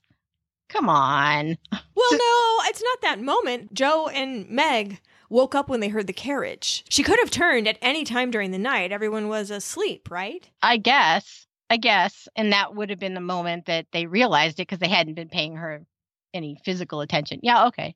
All right. But it's already it's already been ruined for me because I there is no first again. I think Jane Austen does that too, by the way. Marianne's out of danger. She's out of danger right when her mom gets there. It's a Oh. classic. It's a classic. It's kind of a trope, but to be perfectly fair to these authors, it wasn't back when they wrote those books. Oh, that's true. It was a Tropes really come from somewhere. That's right. This is the seeds. Well, Beth saw Marmee first, not the flower. That's even better. And when Beth asks if father came, Marmee says no, but he's getting so much better, which could be true. A lot of time has passed, at least a few months. The timeline is a little crazy, but time has passed, and Marmee's not known for being deceptive right to your face, although she will omit things in a letter, evidently. So I guess I'm going to err on the side that Marmee is telling the truth. So that's good. Hooray. Yay. I thought it was the truth. Then we get a beautiful friend vignette of Laurie and Jo on the stairs. I love this scene. She whispers, Thank you. And her head is on his shoulder. It is so sincere. And I think there were onions in my room or some kind of pollen was happening because my eyes went all watery. It's weird. I don't know what happened. I don't know, but it happened to me too. First words in my notes, eyeballed when she whispers. Yeah. It was so sweet, especially considering that they'd had this test of their friendship and this attempt to define it. So having had that emotional um, conversation earlier, and hello, her first kiss. so yeah, it was beautiful, and it was all in browns, and they're framed by the doorway. I think this might have been my favorite little shot cinematically in this entire show. And there's a lot of nice ones. I am going to stand by this is a better Jo. Um, just all around better Jo. There's no argument at all in my mind. Okay. It is nearing Christmas, and Jo, Laurie, Meg, and Amy entertain Beth from outside. So the kids have built a snow maiden. It's not a snowman. It is a snow maiden outside the window. They've crowned her with laurels and um, put a basket of oranges in her stick arm. And Beth and Marmee and Hannah are the audience in the warm inside the house watching this cockamamie act, which started out rough, I will say. It did start out rough. I'm sort of sad that this is the only theatrical we get, but it's still pretty cute. Um, get it together, people. To the tune of God Rest You Merry Gentlemen, they have rewritten to be all about Beth. So there's a line that said, Accept this maiden and this glad grenade from Meg, Laurie, Amy, and Jo. And right when good grenade goes off, Laurie lets off a sparkler. Woo, it's so awesome. And then it's jazz hands for everybody and some blown kisses. It was really cute. It was like the sort of dorky one time rehearsed thing that you always do with your friends when you're a kid. And I really liked it. I liked it a lot. I did too. And it, it, you went from the previous scene, which was heavy in emotion and dark, to this bright and sunny, snowy day and joyfulness. I, I love the contrast so quickly. We needed it. Yeah, we sure did. Frankly. But we're going to get a little more serious Jo narks on Meg to Marmee about Mr. Gross Pocket Glove Brooke, only to discover only to discover that Marmee's feelings about him have changed and Jo can't deal. She brings in some kittens, which I'm already like is kitten season in April and May? Has time passed? Are these the same kittens? Are these different kittens? Why is there a basket of kittens? In my life at all. I don't even know. well, my goodness. I hope they all find good homes. Jo wants to talk, and Marmee, used to raising daughters, I think she heads off the tattling by saying Meg's already fessed up to the Moffat thing. In the book, in fact, Marmee was worried a little that Jo is going to reveal that Ned Moffat has been calling on Meg. I had forgotten that whole other subplot. Meg might get sucked into the upper classes just for money. So there's that little worry. Also, in fact, Book Jo makes a good try at matchmaking for Laurie and Meg right here, um, which they don't include in the movie. Mm-mm. Well, Marmee's watching the pudding steam, and Jo is letting the steam come out of her head. She tells the story of John Brooke stealing Meg's glove as if there's going to be a clap of thunder. She tells that story three times in one minute in this one conversation, by the way. And when Marmee just simply asks, do you think Meg cares for John? John? Like, who's John? And Marmee explains they got kind of close to Mr. Brooke in the hospital. They like him. And Marmee has a thunderbolt of her own for Jo. Mr. Brooke has already spoken to them about Meg. Spoken, spoken to them about his hopes for the future. And my goodness. And Marmee tries to get to the bottom of why Jo's upset. And she is upset. She is about change, I think, about growing up. My little child always used to say, I wish I could stay small. It's very scary growing up. And it is. And, you know, her family's going to break up. Mm-hmm. It's natural, says Marmee, that all of you should go to homes of your own one day. And Jo's solution is, I'd marry her myself if I could keep her in the family. And Marmee kind of laughs. I think that would be a very odd arrangement. yeah, that was funny. She was very much a Peter Pan. I mean, she's been this way every time there's a mention of, you know, Meg having any kind of romance. But Mhm. I just can't. Okay, I get why she's kind of creeped out about the glove thing, but it's so overdone. Mhm. It's like, I mean, her face is like he was doing something gross with the glove. And honestly, he just had it in his pocket as a memento. Which is pretty touching. It's not like it's a lock of her hair that he stole in the night after sneaking through her window with a big Bowie knife. You know, it's not like okay, that would be creepy. that would be. And if you like smelled it every day and Oh, I can't think about that. But that's the face that Jo is making when she's like, in his pocket. It's like Okay. she's saying in his underpants. I know that. Thank you. I was trying to think of a good way to say that because that's how I thought of it based on her reaction. I'm like, come on, girl. But I'm probably a little more sophisticated than Jo. I think not much, but a little bit. So Marmee and father have insisted on not a three-year engagement. That's kind of the implied thing if you're a modern ear, but actually a three-year courtship. It's very clear in the book that they won't let Meg, quote, bind herself in any way until she's 20. And she's 17 now. Um, they won't even let them get engaged. That's not where we are. We are at the you may consider yourself welcome to call on her, but she may not commit to you. Mhm. They sort of let go on that later, but that's what their agreement was. Yeah. And Jo, again, she freaks out about that. Three years, that's no time at all. Seems like a long time to me. And when I was, what is she, 15? When I was 15, three years would be an eternity. Right. Well, and then when she first says three years, I think, I know, right? That's too long of an engagement. It's no, she goes the other way with that. It was quite a surprise. Marmee, of course, says, I would like to keep all my girls as long as I can, but I also want real love for all of you from good men. And then she says something very profound to Jo. The former takes time to flourish. That would be real love. And the latter are not lightly found. So, me, of course, yeah, I didn't take that much time to flourish. I was relatively engaged to my husband after 30 hours of knowing him. But yes, I agree. I got a rare and great one. So, Marmee is half right. yeah. I thought this was really profound. As a matter of fact, I am going to take this advice into my own parenting life Mm. because I thought that was good. Yeah. I don't have to say anything, it says it all. hmm And Meg doesn't love John yet, says Marmee, but she will, and everyone will have to bear it. And this is so not the answer Jo wants that she storms out of the room on Marmee. yeah, she's not happy with this at all. So, where did she go? Jo heads up to her garret to work it all out by writing all night long, and then a book is finished. She channels all that rage right into her pen. The hat is on, the apples are in her face, the old props from the book. Genius is burning upstairs, or at least the fires of anger. I don't know which. Maybe they're the same thing.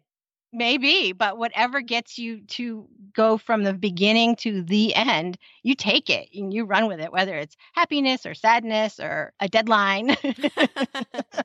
you just do it. You, just take that energy and put it all out there. So I, I love that. And I love the uh, routine that she has. You know, she puts her hat on and she lights the candles. It's, I just thought it was get everything set and then write right like crazy. It was lovely. And they had this stream of moonlight. Again, it was very pretty, I thought. Very it had a lot of mood to it. Very painterly um, in its depiction, I thought. Yeah. Okay, but then she gets up in the morning, she's laying on the sofa and it's morning and she's dressed. So I had I didn't understand. Are we supposed to think that she this has taken a couple days? I think she fell asleep in her clothes.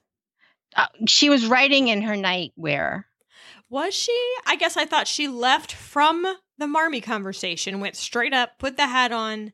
Right. She had it was white though. I maybe okay, maybe I just assumed that it was her nightwear because it was white, but maybe it was some type of dress up costume that she used to write her writing cloak or whatever, and it just happened to be white. Yeah. I didn't watch it close enough because I just thought she was still wearing her pajamas. Well, and it could have been a couple of days. The way that this show does time is super confusing to me. It always shows these pictures of like, look, the icicles are melting. And I thought, well, now, is this a, a year later? Is this, what is this? What does this mean? I don't know. I'm confused by the time. I, I could have used little cards, frankly, and I don't usually need those that say, July 1863 or whatever it is. I really honestly could have used them during this entire adaptation. Yeah, I agree. Even in this, it's like Tuesday would be nice. And then, you know, Thursday, or is it Thursday or is it Wednesday? You know, when she wakes up. Mm-hmm, and mm-hmm. I thought it was really cool how they had that sofa that she was laying on, their garret sofa. It's like all scratched up from cats, I assumed. yes, I am here to tell you that's what they do. That was pretty realistic. I mean, it, you could just make it shabby, but they just like took the extra step, their prop department. Funny. Laurie spies a very jolly fa la la Jo heading not to the dentist. You can't catch her in the street. If you see her face, she's exhausted.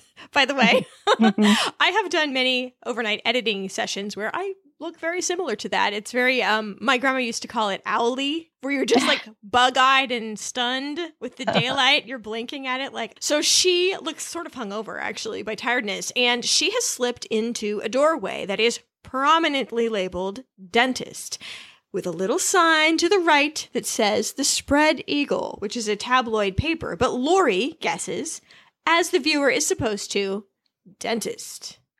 Yes. You know, that mood that she was in, exhausted and just, I don't care what happens at this point. I need to get this out, probably is the only thing that got her there. Is in the book, she hems and haws outside for quite a while. But this one, she just straight in. We get a tiny, tiny little flashback to Orchard House where Meg is leading Beth down the stairs, and there is too much exposition.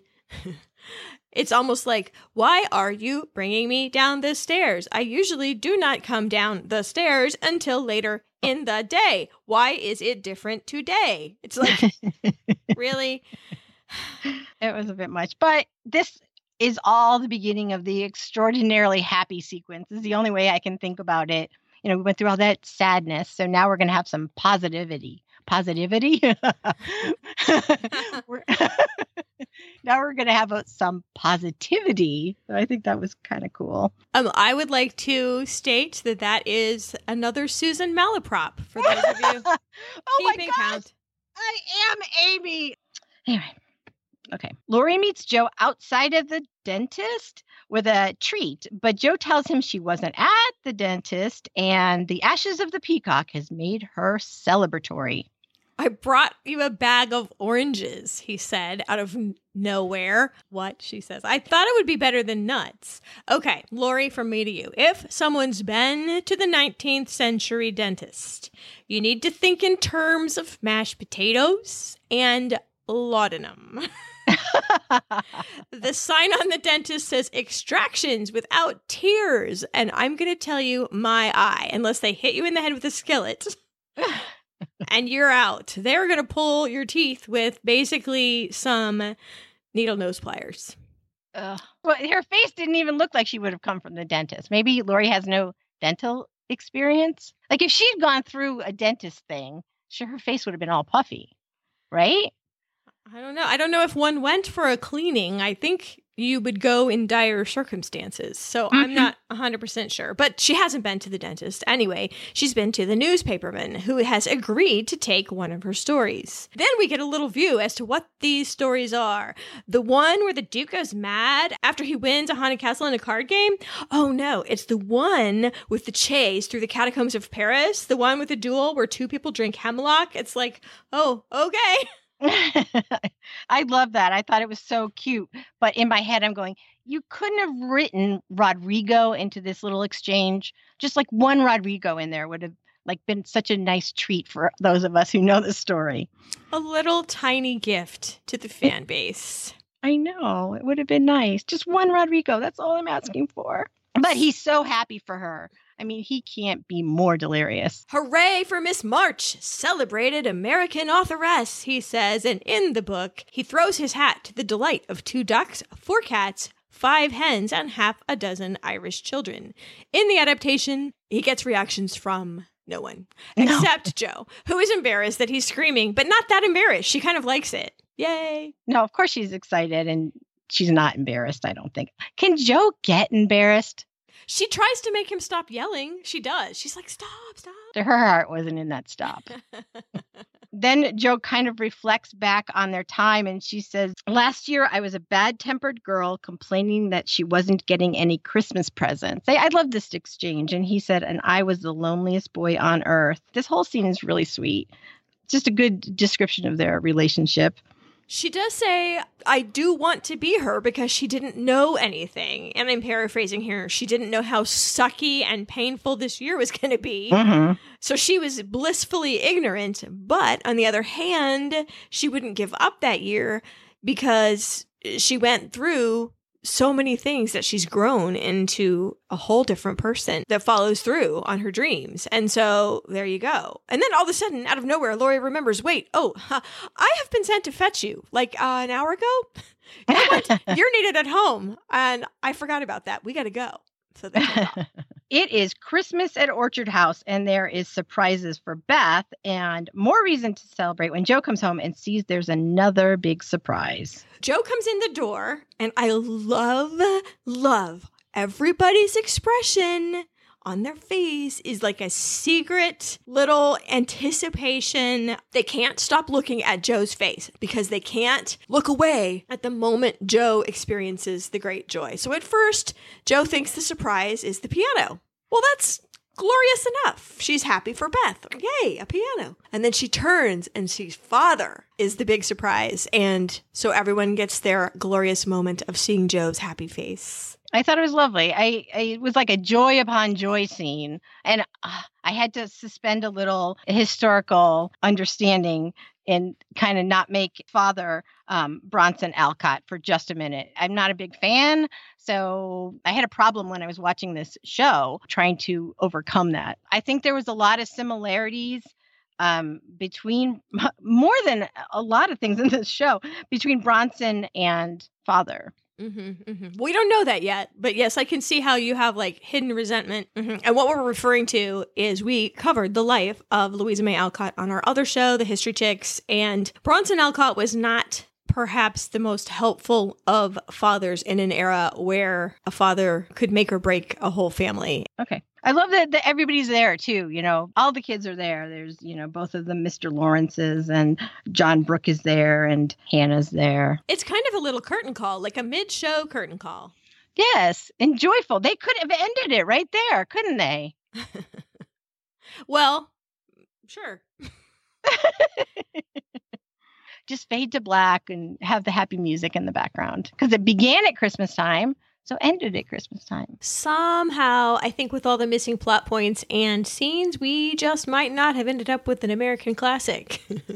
but maybe we would have ended up with a Hallmark or Lifetime movie or TV special. And there is a certain value to those too. They would certainly spare us a lot of pain. But then we miss a lot. So can't do that. Father gets back to work. It's been a long time, but John Brooke comes and interrupts him, and he does look kind of dashing in his union uniform, but he wants to see Meg. Well, father is sitting at his desk and he is looking at his stacked papers like, hello, my old friend. And then he blows, and I fully expected dust to come off in that old way that we are supposed to realize it's been a sitting out for a while, but it's actually a moth. Well, there's a nice little twist. And I'm not sure which book this is supposed to be. They're good later in the show with specific titles from reality. He published a book called Tablets in 1868. I don't know if that's it. I could have sworn I saw the word reflections, and my screen cap does not allow for the clarity in the writing, so I couldn't really tell. And there's no book that he wrote called Reflections, so I don't know what it is supposed to be. Mm-hmm. I don't want to spoil another scene, so I'm not going to say anything about that yet. So Marmee ushers John in, and he says, I thank you, John, for your loyalty and the service you are about to do for our country. And he he is pretty cute. He offers to have him sit down, and father has to have it pointed out to him patiently that, dearest, he's here to see Meg. You bumbling doofus. Ah, ah, says father and gives him that old fatherly shoulder smack. oh my goodness, father. yeah, his, he's it's taking him a little while to catch up to the pace of being in a family, which I guess is probably something that happens when people come back from war, right? Or anywhere, even a business trip or something. Oh, that's You- true. Yeah. Yeah. and I, you know, I actually was wondering about Marmee too. Marmee has been so accustomed to running things herself. You know how you get in a pattern, and here's a guy that's technically the boss of her is back, interfering, if I do say so, with the whole peace and serenity of the household again. I mean, you love him, but it's like, mm, we don't typically do that, but okay, you know? Yeah, I have to cook. My husband's gone. I don't really cook too much, but when he comes back, I have to cook again. Yeah, I get it. I'm trying to think if there's an indication in my house when Chris is. No, not really, because he keeps himself super busy. The only indication I can sense is that the pile of shoes by the door gets more various and large. Because when he's gone, I shove all those in an old ice chest that I have by the door. But when he's home, home, he likes them out where he can select from them. Well, and based on going to your house, there's also um, curiosities that appear when Chris is around.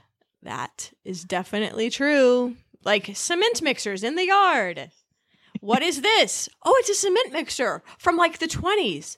Cool. What are we gonna do? Is it a planter? I'm not sure. You you just try to integrate it, you know, uh, into your scenario, and uh, everything is a certain shade of brown. It all kind of goes. That's right. Even inside your house, like furniture appears. Yes, there is a displaced four drawer wooden filing cabinet sitting in my dining room right now. See, just like that. So you're right. I guess there are impacts left from a little idle time. I think it's cute. Your house is like a curiosity shop, actually. Yes, it is. I love that. Instead of dusting, I just move. oh, don't listen, Hannah and Marmee. Don't listen. or even Susan. My goodness. Aunt March announces her firing of Jo and that she's found a much more suitable companion in Amy. And Amy is delighted. I wasn't sure about that. Amy uh, comes in and says, I polished your silver toilet set and I put it back in your bedroom. And then Aunt March has come to a decision. Get your tippet, which is like a fur wrap. I wish to address your parents about your future. She speaks of Jo as a great windmill of a girl, and I, myself, need a polished, refined companion, such as yourself. And I could not tell how Amy feels about this yet. Amy does like being in the lap of luxury. I don't think she had a fur tippet before she got to Aunt March's house, for for one. Um, it will be the making of her eventually. We're not completely clear on how Amy feels about this replacement uh job. No, I at the beginning of the conversation when Aunt March was kind of bestowing compliments to Amy, she just kind of looks like, okay, I'm going to get something here. Maybe it's the pearls, you know. it's just in my head. It's something that was in that drawer. She's going to give me something really cool. And then in Aunt March's mind, it was really cool, but on Amy's face, at that face, she's like, oh no. Maybe she's anticipating the turquoise ring from the book. Mm-hmm. The maid told her was coming if you behave yourself. She's got it set aside with a little guard so it fits your finger. And maybe she was thinking, and now I get the turquoise ring. And she's like, oh, and now she's giving me the brass ring. And it kind of sucks and I don't want it. But Aunt March is so pleased with herself. She's just nodding her head, like, yes, isn't this going to be great? Back at Orchard House, John has a private conversation with Meg, and a very unhappy Jo is kicked out of the room. So we see Jo and Meg in the living room, the morning room, whatever it is, and Jo's hair is significantly longer. So time has passed. How much time? I don't know how fast hair grows anymore. Mine just shoots out of my head. That's why I can never keep it short because five minutes later I have to go back. Um, so Jo bristles when Mr. Brooke is announced and comes in, and she says, "I'll tell him you don't want to talk to him." And Meg is really taken aback. Well, don't, because I do. It's pretty cute. She does want to talk to him. And ooh, ee, Jo's glare as she tries to slam those pocket doors. that can't be slammed. Yeah. She says it like right in front of him. It's not even, you know, now it's like, okay, text me in five minutes with an emergency. She doesn't even care that he's standing right there. You don't have to talk to him if you don't want to. In that same, he's got your glove in his pocket, disgust that she has. It's right in front of him. How rude is that? Well, everybody does. Aunt March does too, here in a minute. It's like, you know, maybe you get used to, if you're a tutor, you get used to some snubbing, or more likely, you're so well brought up that you pretend not to notice things that are uncomfortable. That is what the well brought up person does is you ignore a social gaffe as if it hadn't happened and just move on. So he okay. either way. Well, so he takes Meg's hand and she's nervous. She starts to tremble and he backs right off. I won't take your hand if if you don't wish it. I I just want to ask you if you care for me, even a little. And she replies quite honestly that she doesn't know. And it was so good. It was not full of coquettish behavior. She simply says, I don't have an answer for you, which is good. And he says, I shall wait and I shall fight. And if I'm spared, I'll come home and work. I shall not falter. Only pray that you will love me as much as I love you where his British accent leaks out at the end. I'm sorry to say. Oh, I missed that. Now I'm going to have to go back. But that's okay. I didn't mind it. It was so delightful and sincere that I was like, la la la, didn't hear it. I'm going to pretend like a properly raised person that didn't just happen. and she says, What if I don't choose to love you? And he says, I will have to try to bear it. Now, I'm sorry, Louisa May Alcott. This scene was better written and better performed than the original. Book Brooke was paternalistic and overconfident in a way that I did not care for. And Meg in the book was channeling the whole contrary flirting ways of her ballroom friends. It was more like Brooke was saying, Come on, babe, you know you want me. I'm paraphrasing. And then, yeah, see if you can guess this movie quote for how I viewed Meg's response in the book. You think you're too cool for school. Well, I have a news flash for you, Walter Cronkite. You aren't. Pop culture reference for you. Okay, so this is better, is my short version of what I'm saying. Meg's asking if I don't choose to love you, what what is our path? What does it look like? What are the consequences? And he's saying he'll survive. Uh, that's okay. I think that's good. This will be okay if you don't choose to love me. I I just am going to live in hope and and it's fine. I don't want to pressure you. And I that is so much better than the book. I can hardly stand it. I I like this John Brooke a lot. Yes, I do too. But their deep conversation, it gets interrupted because Aunt March has decided that this is a good time to come in and she's just griping about everything, like not having a maid at the door to greet her. And they're sewing on the chair that she wants to sit on, even though there's an identical chair empty right across from it. And she makes Meg move the stuff and she plops herself down and she's her usual cantankerous, no filter self. And then once she's seated, I need you to explain the presence of this military gentleman and why are your cheeks so pink?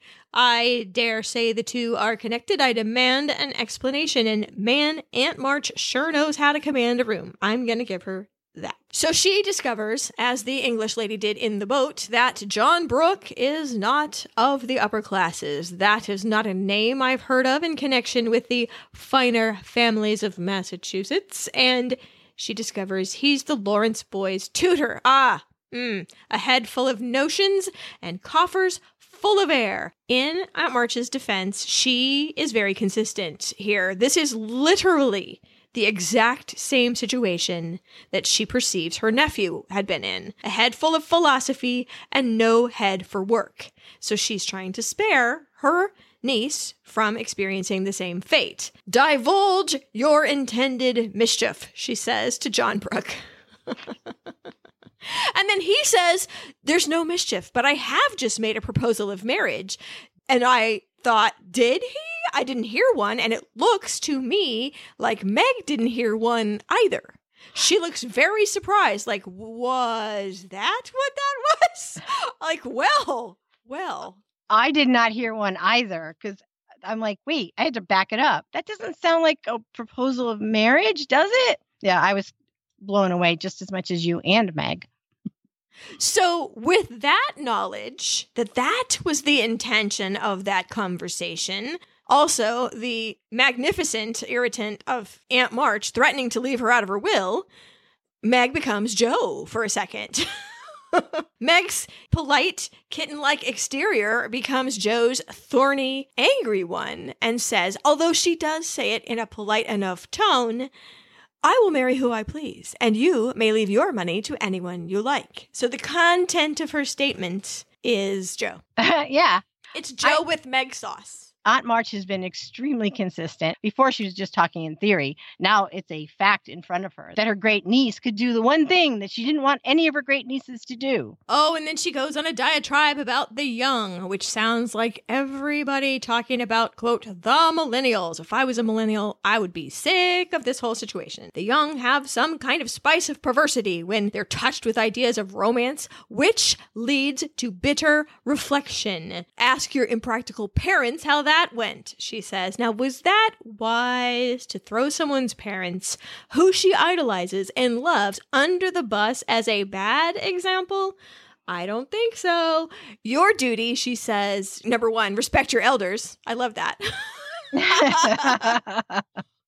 but Aunt March thinks that she should marry for money and provide for the family. Like one of you should. And I think the implication in the book is that Meg's, the, quote, the pretty one who has the best chance to marry for money and therefore lift her family out of the situation. Meg has a good point. I will marry well because John loves me. And then she, you can see it crossing her face. She realizes it too. And I love him.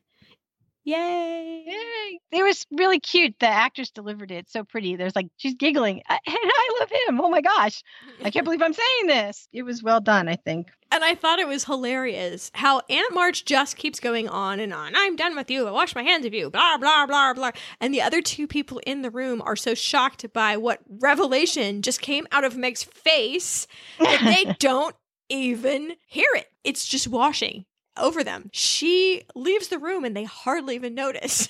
no, they do laugh. And there was a little bit of a laugh. I thought they were laughing at her. Like, you know, when somebody does something really wackadoodle in front of you and you're just like laughing because you're like, is this for real? You know, I mean, she was she was heavy handed with this. You know, you're out of my will. And I was thinking, that perhaps Meg and John could name their first daughter after Aunt March because it was because of her, you know, that they got married. If Meg hadn't had this conversation with her aunt, she might not have realized it. They should have a lot of gratitude toward Aunt March, I think.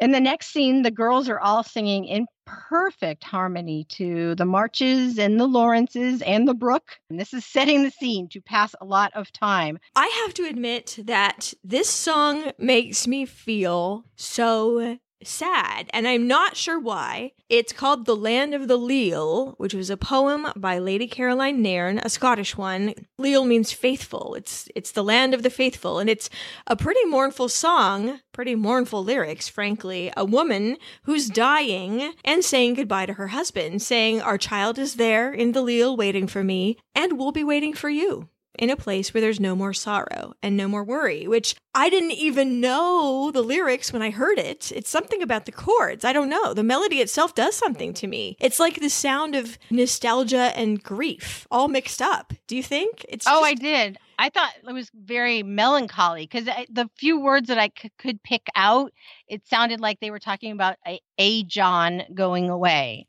And that's all I could really understand without you know, and first listen. So you hear them singing in the background of the next few scenes. You you know, there's no sorrow there, John. There's neither cold nor care, John. The day is I fair in the land of the leal. And this song and all of its verses goes through the next few scenes why don't we do these one at a time? Because they're all like little video vignettes almost. Okay. So first there's John going off to war. Which, if you see him, he looks back and Meg puts her hand over her heart. Mm, and with the combination of that music, it's like, and Laurie is packing up to go to college. And Marmee is fondly checking things off his college packing list, like his own mother would have done if she were here. Um, she rolls her eyes when he puts the baseball mitt in the trunk, by the way, which I thought was really cute. Yeah, it was.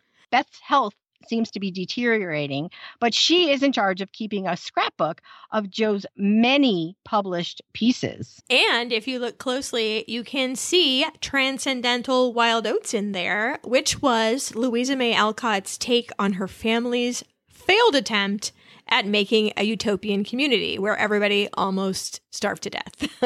All the other clippings are Louisa May Alcott titles too, though the paper, of course, attributes them to one J. March. And Jo looks back at Beth, who has been tired out by holding the scissors, which is a book reference. I think that is when Jo has a realization that Beth is probably not going to get better. I see it in her face. Mm-hmm. No, I agree. And then the camera moves to Laurie up at college, where he is wearing some sort of cloak that gives him very broad shoulders, in fact, and he is looking off into the middle distance. And I can only surmise, due to the mournful nature of the music, that he is thinking of Jo. Amy is painting a portrait of her favorite subject. Herself. it was really good, though, right? I know. Whoever painted it did such a good job. I hope they let that actress keep it after. I hope. It's a really good likeness of her. Yeah, it is. And it tells us that her artistic skill is advancing, you know, from the charcoal drawing she did of Marmee. Correct. Yeah. Correct. Now it's much, much better. And then we see John at war and John injured in the war. The Civil War had the worst odds of soldier survival of any conflict that the United States has ever fought. A soldier had a 1 in 15 chance of dying. In contrast, in World War II, he had a 1 in 58. And in Vietnam, it actually rises to 1 in 185. The Civil War was an extraordinarily dangerous place to be. And John shows us that. Meg gets a telegram while she's outside Orchard House, and John has been injured. Do you see the realism? It's a little boy bringing the telegrams now, if you'll notice. Oh, I missed that too. the menfolk are disappearing. The able bodied men cannot be spared to deliver telegraphs. You've got like a nine or eight year old boy. Oh, good catch. In the military hospital, we see a much more grown up looking Laurie. He is sitting beside John's bedside, and John is reading a letter. And I'm going to assume it's the letter that Meg was writing earlier while looking at a picture of John. And he's alive, and he's wounded, but he's sitting up, and he has good color, and that's good. That's see, they gave us a little gift. Yeah. we don't have to be stressed out for that long. That's right. Well, he did. He got shot in the shoulder, is Right. what they showed. You know, his shoulder was all bloodied up when they put him on the wooden stretcher to carry him off the battlefield. So his arm is in a sling, and I guess they've got the bullet out. Now Jo gets a letter of her own that leads her to have a conversation with her father, both outside and inside, about wedding preparations and about writing. Is it an occupation or a hobby? Gosh, I don't know about this. I kind of liked it and I kind of like didn't like it. Jo says, Father, may I speak to you? And he says, Is it about Meg's wedding? And then we get a little classic boys don't know about lady stuff. Veils versus bonnets, cakes versus pies, and the number of scuttles and dusters necessary when setting up house. yeah. Very father of the bride. So he says it will be a joy to converse about anything else. And you just wait, Charlie. I have a feeling you're not going to feel that way in about mm, two minutes and 17 seconds. Jo has evidently got an offer for $300 to publish her novel. That is 6,000 bones in today's money. So that is not sneezing money. So father is coming down on the side of artistic authenticity. Don't sell out to the man, is his point. Look at this. They're asking for significant amendments. Ha! What do they know? Mm. Jo, or should I say in this case, Louisa May Alcott, she is adamant that no, money is the thing they need more of in this house, much more than we ever need artistic integrity. Don't get me wrong. And Jo sort of shames him by how her stories are paying for things like rugs and your new shoes, father, and supplies for the invalid in the house. And in this day and age, the daughter of the house should not be seen as the provider.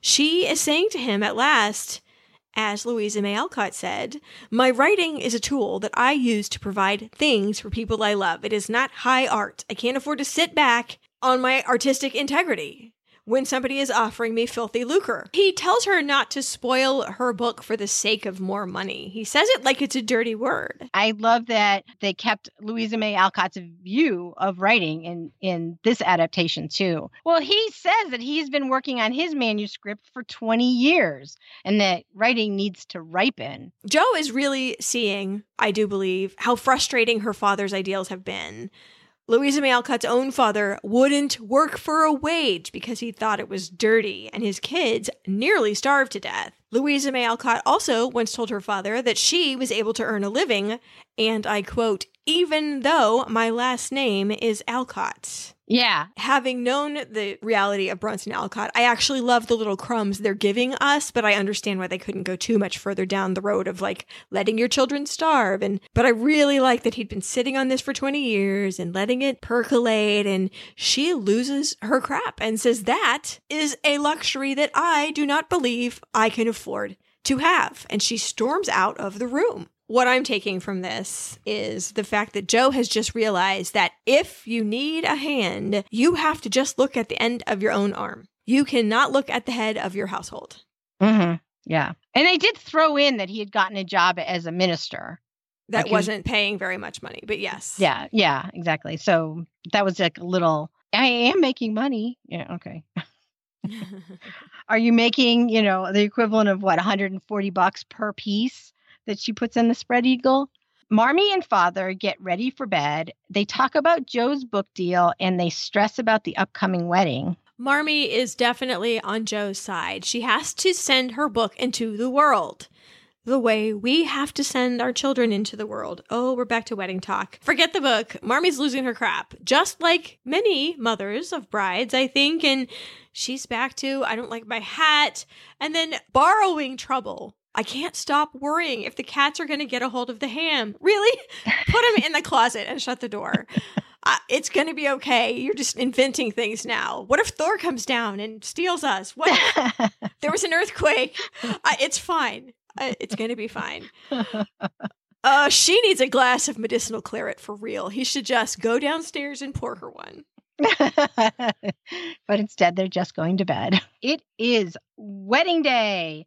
It's a beautiful day, and we get all these vignettes of the preparation and the girls getting ready for the big event. It's really sort of an echo of the cold open of the first episode. There's a lot of close ups, there's a lot of giggling. What is happening is the girls are dressing the bride. They've stolen out to the garden at one point to get more white roses, presumably for Meg's hair. White roses. So is Meg White Rose? I don't know. Marmee comes in to see them and she is blown away by the perfection of her little women and she kind of has an emotional moment but very much in Marmee style.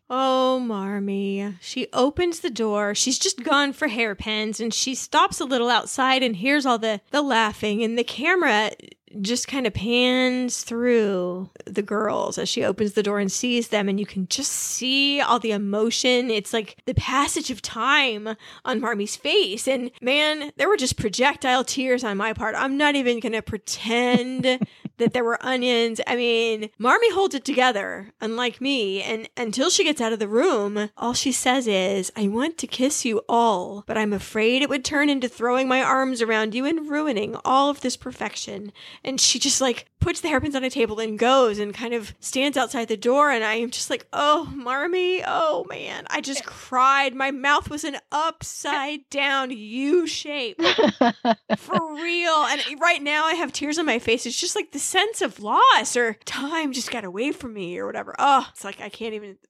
Good job. I'm not going to say anything because my experience pretty much mirrored yours.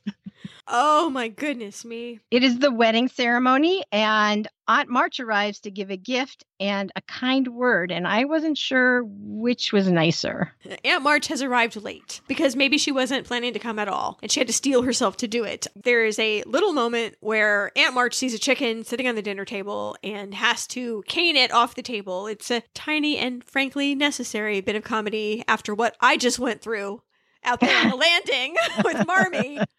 And I'm wondering if they did that scene with the chicken on purpose. Um, for an example, the movie Meet Joe Black had something very shocking happen. And then there was, I mean, had to be 13, 15 seconds of complete blackout while the audience had to digest what just happened. And I think they left it there for their own purposes too, because you wouldn't even be able to hear the next scene because you are still trying to recombobulate yourself after what just happened. And so I'm wondering if that little chicken scene was put in to like, okay, get your Kleenexes, wipe your eyes, girlfriend. We're going to move on, but I'll give you a second. And I literally think that's what that was. the wedding ceremony is taking place inside the house. There's an arch of white roses and father is conducting the ceremony and he says you may kiss your bride. And Meg doesn't even kiss him. She's like, the first kiss has to go to Marmee. In the book, it says that wasn't at all the thing. Marmee wouldn't kiss her before because she was worried about messing her up. And so now that it's done and you don't have to worry about messing me up, I'm going to give you a kiss. It's so good. And John doesn't mind. He's the man, he doesn't care. Mm, yeah, he knows he's got lots of kisses in his future. And he does get the second one. But in comes Aunt March. And she has a statement to make in front of all these people I have always said that these pearls would go to the first engaged grandniece, and if I must present them to a bride instead of a fiancée with a new ring sparkling on her finger, that is no one's doing but my own. And she asks for Meg's forgiveness. How about that? Aunt March has a change of heart. Everybody seems to be growing up a little bit this year. That's true. That's very true. I love the way that she had to make it about herself, though, that she's got a great way of entering a room and just commanding it, right? So she walks in and she thumps her cane on the floor to get attention, and it worked. it's like, oh no, she's here. Now what's going to happen?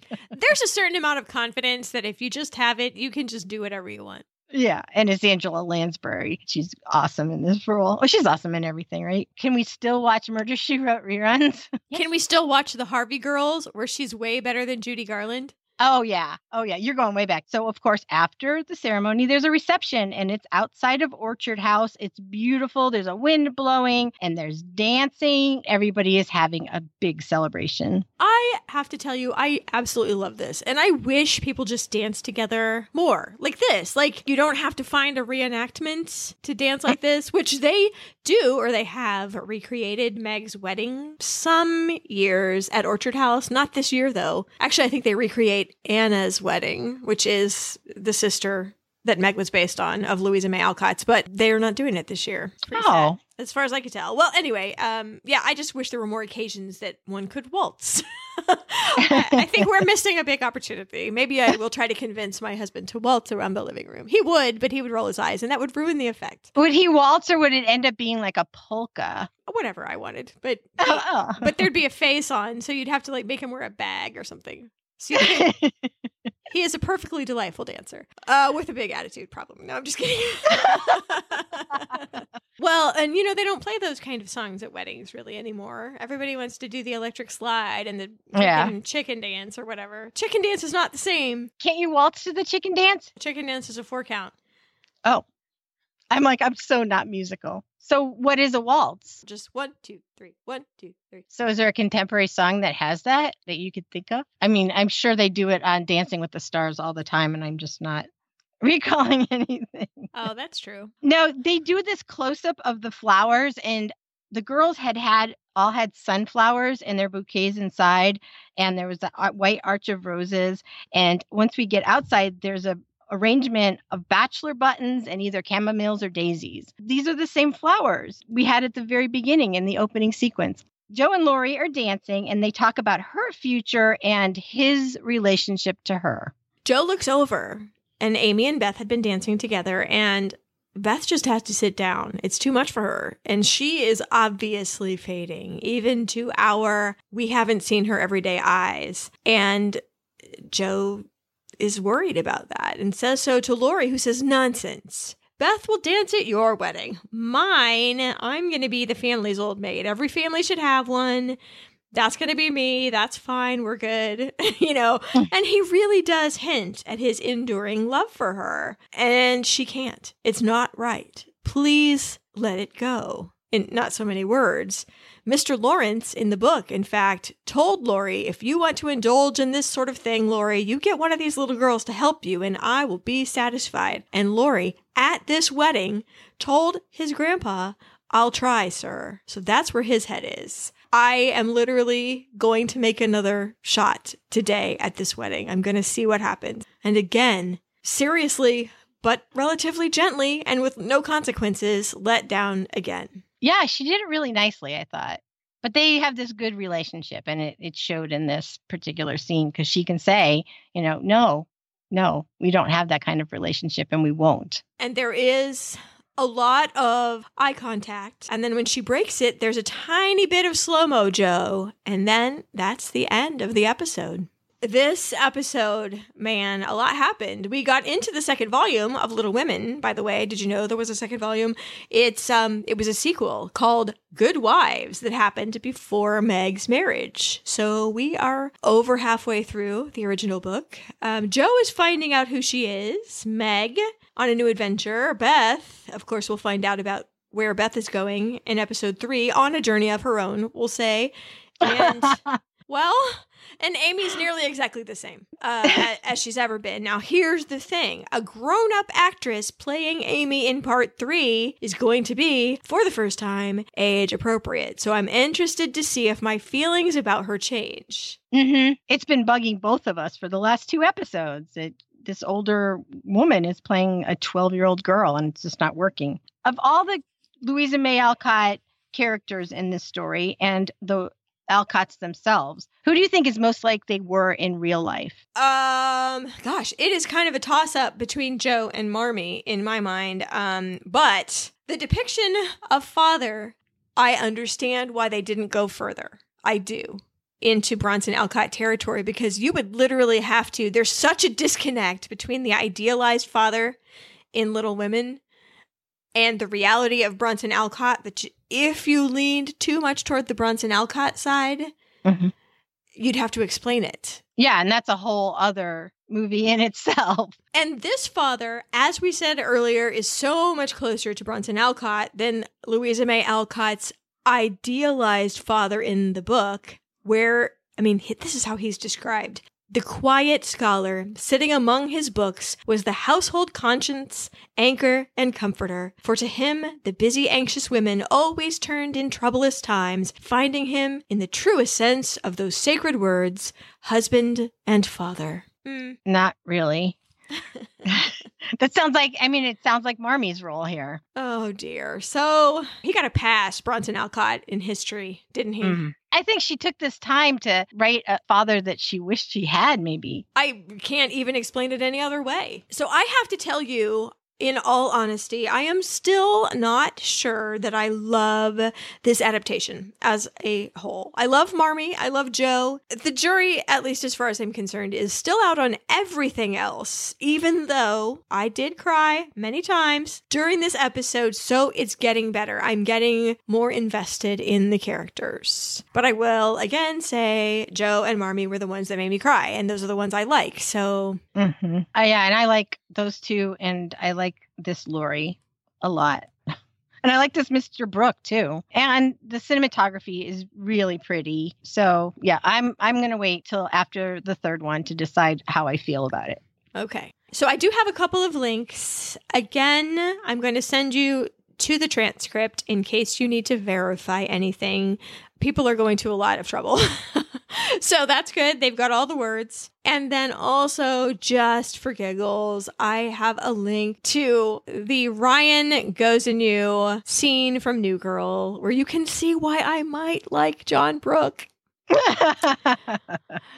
And then going back to the whole issue of Mary Ingalls, Laura Ingalls Wilder's sister, who did not become blinded with scarlet fever, but in fact with encephalitis, I will send you to the National Institute of Health government page on that. And then also the Land of the Leal lyrics. So you can see how mournful that song really is. I'm going to put the opening song, Dance Caribe, the YouTube video, in the show notes so you can listen to the whole thing. If you haven't gone to the Little Women portion of the PBS.org website. I'm going to encourage you to go there because there's all kinds of special features, including a definitive list of all 21 adaptations of this story, including there was an opera, a play, a ballet, and the 1978 TV version starring Susan Dey from the Partridge Family as Jo, Meredith Baxter Birney as Meg, Eve Plumb from the Brady Bunch as Beth, William Shatner. I can't do it. William Shatner as Professor Bhaer. I am going to start drinking right now. there is a masterpiece podcast and uh, I'll give you the link. There is one with an interview with Maya Hawke, who's Jo, and uh, Jonah Hauer-King, who is Laurie, with his British accent. He is even more adorable. so there's a podcast on that. And in the break, I looked up to see if I could make the limes before we record again. A lot of the recipes were um, you know, they took a long time, weeks to cure. So I found one recipe that said one week minimum. So I'm going to use that one. Well, thank you for joining us. I know we are all exhausted from watching the royal wedding yesterday, if you're listening on the Sunday in which we have released this episode. So, my goodness, it has been a weekend, hasn't it? Have a very good rest of the week. We will see you soon for the finale of Little Women. Thanks for listening. Bye.